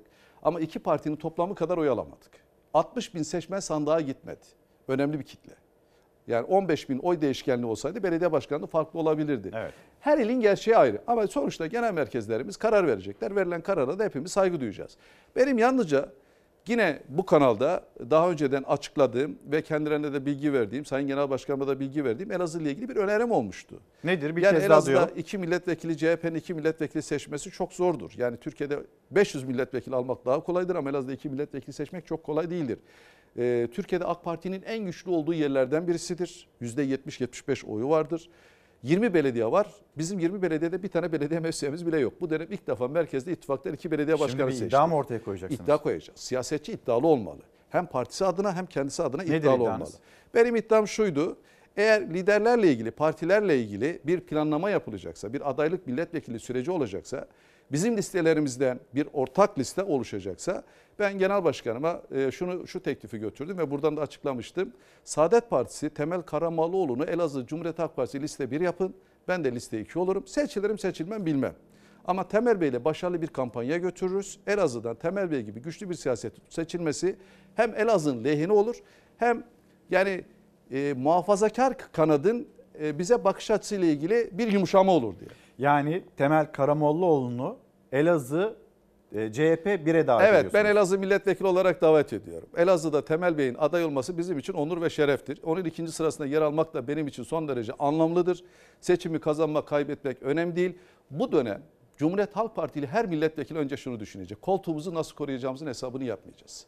Partimizin oyunu nasıl artıracağız? Tabii şimdi bu listeler bir de rahatsızlık yaratır mı acaba CHP Yaratmaz. içinde? Bak ben milletvekiliyim ben sıramı veriyorum. Başım gözüm üstüne. Seçilirim seçilmem. Parti iktidar olsun kamuda görev alırız. Bakan yardımcısı oluruz. Kamuda görev alırız. Yani illa siyaset yapmak için milletvekili olmak gerekmiyor ki. Ayrıca iddian varsa kendi ilinde de artı bir yapabilmelisin. Onu da mücadelesini vereceksin. Hazıra konmayacaksın. Şimdi Cumhuriyet Halk Partisi'nin bütün milletvekili arkadaşlarımızın şöyle bir yaklaşımı var. Bizim için önemli olan bu Cumhurbaşkanlığı sistemini almak. Eğer bu Cumhurbaşkanlığı alınmazsa biz özel statülü devlet memuruna döneriz. Ya özel statü yani milletvekili var yok kimsenin umurunda değil. İşte orada milletvekilini gördünüz. Yalak maaşını al elini kaldır. Böyle bir milletvekili Cumhuriyet Halk Partili milletvekillerine yakışmaz. Bizim dönüp hedefimiz ve iddiamız bir daha nasıl seçiliriz değil. Bizim hedefimiz ve iddiamız biz Cumhurbaşkanlığı seçimini nasıl alırız? Sayın Genel Başkanımızın Cumhurbaşkanı olması için artı bir oy nasıl getiririz? Bunun hesabını yapacağız. Onun içindir ki herkes talebini geri çeksin. Partimizde çok saygın isimler var kamuoyunun tanıdığı, bildiği isimler var. Bu isimleri Anadolu şehirlerine göndermemiz lazım. Anadolu şehirlerine milletvekili çıkaramadığımız illere göndereceğiz. Göndermemiz lazım. Bir milletvekili olarak gidip bir seçim kampanyasını yönetmenin farklılığını ben Elazığ'da gördüm. Milletvekili yok ama sen oraya milletvekili olarak gitmişsin ve aday olmuşsun. Zaten doğal olarak milletvekili olduğun için seni karşılayan her seçmen sayın milletvekilim diye hitap ediyor. Bilinçaltına onu yerleştiriyorsun. Bu bir avantajdır. Onun için önümüzdeki dönem Cumhuriyet Halk Partisi açısından son derece planlanması gereken, özverili ve fedakarlık yapılması gereken bir dönem. Biz Cumhuriyet Halk Partiler önce devletimizi düşünürüz. Biz Cumhuriyet Halk Partiler önce vatanımızın birliğini ve beraberliğini düşünürüz. Milletimizin geleceğini düşünürüz. Kendi koltuklarımızı düşünmeyiz. Onun için önümüzdeki dönem her milletvekili sırasını birine yer bırakacak şekilde özverili davranmalı ve genel merkezimizde bunun planlamasını çok iyi yaparak partimizin bakanlarını, bakan yardımcılarını şimdiden belirleyerek listeleri aşmalıyız, yeni insanlara şans tanımalıyız. Efendim çok teşekkür ederim. Geldiğiniz için Evet, sağ olun. Elazığ, Türkiye'nin siyasetini, Elazığ'ın ne düşünüyor, vatandaşın yaşadığı durum. Cumhuriyet Halk Partisi Elazığ Milletvekili Gürsel Erol anlattı bizlere. Bir de Saadet Partisi lideri Temel Karamollaoğlu'na ben sıramı veriyorum. ikiye geçerim. Birinci sıraya Onur da duyarım ayrıca, onur duyarım. Yani Saadet Temel Bey'in ikinci sırası olmaktan da onur duyarım. de çalışırım. Tabii tabii, tabii, hiç sorun yok. Hiç sorun yok. Tekrar teşekkür ederim. Sağ Çok olun. sağ olun. Ben böyle bir toparlamayı yaparken sizi uğurlayacağım. O arada da işsizlikle ilgili bir haberimiz var. Hani düştü, düşmedi, yerinde kaldı, iyiyiz aslında fena da değiliz cümlelerinin yanında işte sokakta yaşanan. Askeri ücretten dolayı fazla zam yapmak istemedikleri için o yüzden beni de çıkardılar. 8 yıldır çalışıyordunuz. 8 yıl sonra bir sabah uyandınız işsizsiniz. Aynen ne öyle. hissettiniz? Çok kötü bir durum. Gerçekten de psikolojik olarak hiç iyi değilim. Bir sabah kalkıyorsunuz tamam bir iki gün üçüncü günü sonra çok kötü bir yani ağladım. Ve iş arıyorum iş yok arıyorum dönüş sağlanmıyor. İşsiz geçirilen günler, iş başvuruları, bir bir kapanan kapılar, işsizlik çok zor. TÜİK'e göre 3,5 milyon işsiz var. Resmi kayıtlara girmeyen de en az bu kadar daha işsiz. Diyarbakır'da 4 aylık geçici temizlik işçiliğine kısa sürede 25 bine yakın kişi başvurdu. Alınacak işçi sayısı ise 1350. Köyü kalmadı, tarlası kalmadı, çiftçisi kalmadı, tarımı kalmadı. Neyimiz kaldı bizim? Hiçbir şeyimiz. Oradaki insanlar perişan, buraya akın ediyorlar. İstanbul'un taşı toprağı altındır diyorlar. Ne altını? Nerede altın? Ben bu sokakta oturuyorum. İnanın kuyruğun bir başı o meydanda. Bu insanlara baktığım zaman burnumun kemiği sızlıyor. İşkurun önündeki kuyruğa kayıtsız kalamayan emeklinin de iki üniversite mezunu oğlu 3 yıldır işsiz. Çocuk diyor ben iki üniversite okumuşum anne. Lokantaya gidip bulaşık yıkarsam benim orada diyor doğru dürüst sigortamı yatırmıyorlar. 12 saat çalıştırıyorlar. O çocuğun psikolojisi nasıl olacak? Anne baba yemedik, içmedik, okuttuk. Dershaneler, eğitim ve istediği yerleri de okudu çocuk idealine. Ulaştı. Evde oturuyor. İş bulamıyor. Devlet memuru olamıyor. En yüksek puanları alıyor. Adamın varsa işe giriyorsun yoksa giremiyorsun. İşsizlik hem zor hem stresli hem de yıpratıcı bir süreç. Bir yandan gelir olmadığı için ödenemeyen kiralar, biriken faturalar, diğer yandan sonunun ne zaman geleceği belli olmayan bir iş arayışı. İşkura şu sıralar başvuranların birçoğu işveren tarafından işten çıkarılanlar nedeni ise yılbaşından itibaren ücretlere yapılan zam. İş veren diyor ki e, asgari ücret fazla. İş isteyenler de diyor ki biz geçinemiyoruz. Murat Demirci güvenlik görevlisiydi. Yeni yılla birlikte işsiz kaldı. Tekstil sektöründe 20 yıllık usta olan Duran Uralı da asgari ücretle çalıştırmak istedi patronu. O da 5 aydır işsiz. Askeri ücrete biz itiraz ettik mesela. Onlar da fazla veremediği için. Yani ustayız sonuçta yani. Maaşların artmasıyla sigortaların yükselmesi, primlerin o nedenle. Engelliler için durum daha da zor. %46 engeli olan Ferhan Haşioğlu 8 yıldır iş arıyor, bulamıyor. Bir sürü yere iş başvurusu yaptık. Hiçbirinden de cevap alamadık. 8 senede tek bir işe bile giremedin mi? Yok giremedim. Benim de zoruma gidiyor. Şirketlerin e, engelli kadrosu oluyor normalde. Oluyor da almıyorlar işte. Ya işsizlik çok kötü ya. Şimdi de hak arayışındaki işçiler sloganları.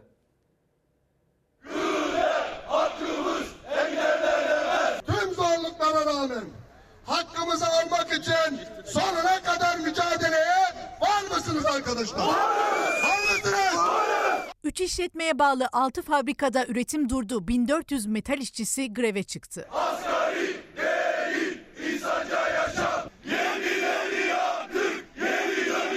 Alın teri döktüler ve emeklerinin karşılığını istediler ama toplu iş sözleşmelerinde patron insanca yaşam için maaş arttırımına yanaşmadı. Talepleri kabul görmeyince Birleşik Metal İş Sendikası üyesi 1400 metal işçisi grev kararı aldı. Pazartesi sabah işçiler üretimi durdurup İstanbul ve Kocaeli'de 3 işletmeye bağlı 6 fabrikanın kapısına grev pankartı astı. Kurtuluş yok tek başına ya hep beraber ya hiçbirimiz bilene bilene kazanacağız. Slogan eşliğinde yürüdü işçiler. Sendika Başkanı Adnan Serdaroğlu Gebze'deki fabrikanın grev alanında konuştu. Diyorsunuz ki biz bize verilen rakamı kabul etmiyoruz. Sonuna kadar her türlü zorluğu da göğüsleyeceğiz. Üstesinden geleceğiz ve bu mücadeleyi sonuna kadar sürdüreceğiz. diyorsanız sonuna kadar da zaten grevimizi başlatıyoruz. Hayırlı olsun arkadaşlar. Greve çıkan metal işçileri maaşlarına yılın ilk 6 ayı için %100 ile %130 arasında bir zam talep ediyor. Evet sevgili arkadaşlar yeni bir tarihi burada yazmaya başladık. Yaşasın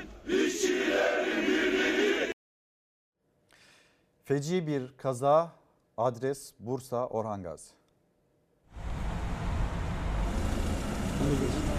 Virajı alamadı yola savruldu. Motosiklet sürücüsü kazada ağır yaralanırken arkasındaki kişi yaşamını yitirdi.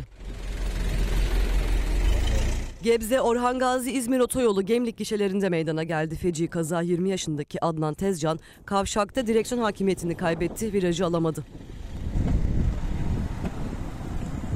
Motosiklet hızla bariyerlere çarptı. Yola savrulan sürücü ağır yaralandı. Kazayı görenler hemen ekiplere haber verdi. Adnan Tezcan'ın arkasında yolculuk yapan Yusuf Berra Arık kaza yerinde hayatını kaybetti. Sağlık ekipleri sürücüyü Gemlik Devlet Hastanesi'ne kaldırdı.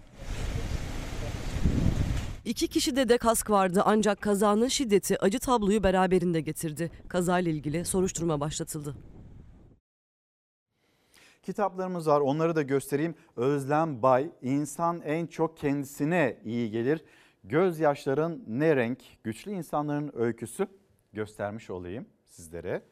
Bir kitabımızda Bizsiz Onlar, Ateş İlyas Başsoy, Girdap öyküleri ve işte kitap kapağıyla birlikte. Şimdi de bir hırsızlık, otomobil hırsızlığı hemen o haberi de getirelim ekranlarınıza.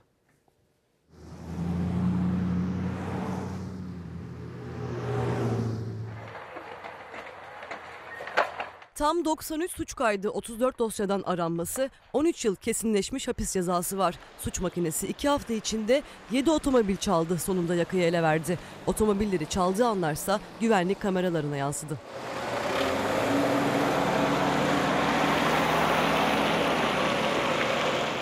İstanbul'da Ataşehir, Kartal, Sultanbeyli, Sancaktepe ve Çekmeköy ilçelerinde iki haftada tam 7 otomobil çaldı. Görüntüde otomobilini çalışır halde bırakan sürücünün bir dükkana girmesini fırsat bilen hırsız aracı çalarak hızla uzaklaşıyor. Sürücü arkasından koşuyor.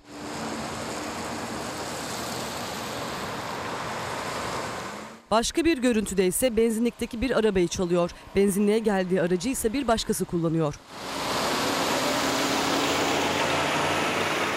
93 suç kaydı 13 yıl kesinleşmiş hapis cezası olan suç makinesi firari olarak aranıyordu. Çaldığı arabalar güvenlik kameraları onu ele verdi. Ekiplerin izini sürdüğü hırsız düzenlenen operasyonla kıskıvrak yakalandı. İşlemlerin ardından adliyeye sevk edildi. Çalınan araçlar bulunarak sahiplerine teslim edildi. Şimdi birazcık soluklanacağız. Sensizlik çok zor olacak. Sensizlik nasıl olacak diyerek. Ne yani bir daha hiç olmayacak mısın? Bana bir daha hiç dokunmayacak mısın? Sesini bir daha hiç duymayacak mıyım? Sensizlik çok zor olacak. Sensizlik nasıl olacak? İzleyemediğimiz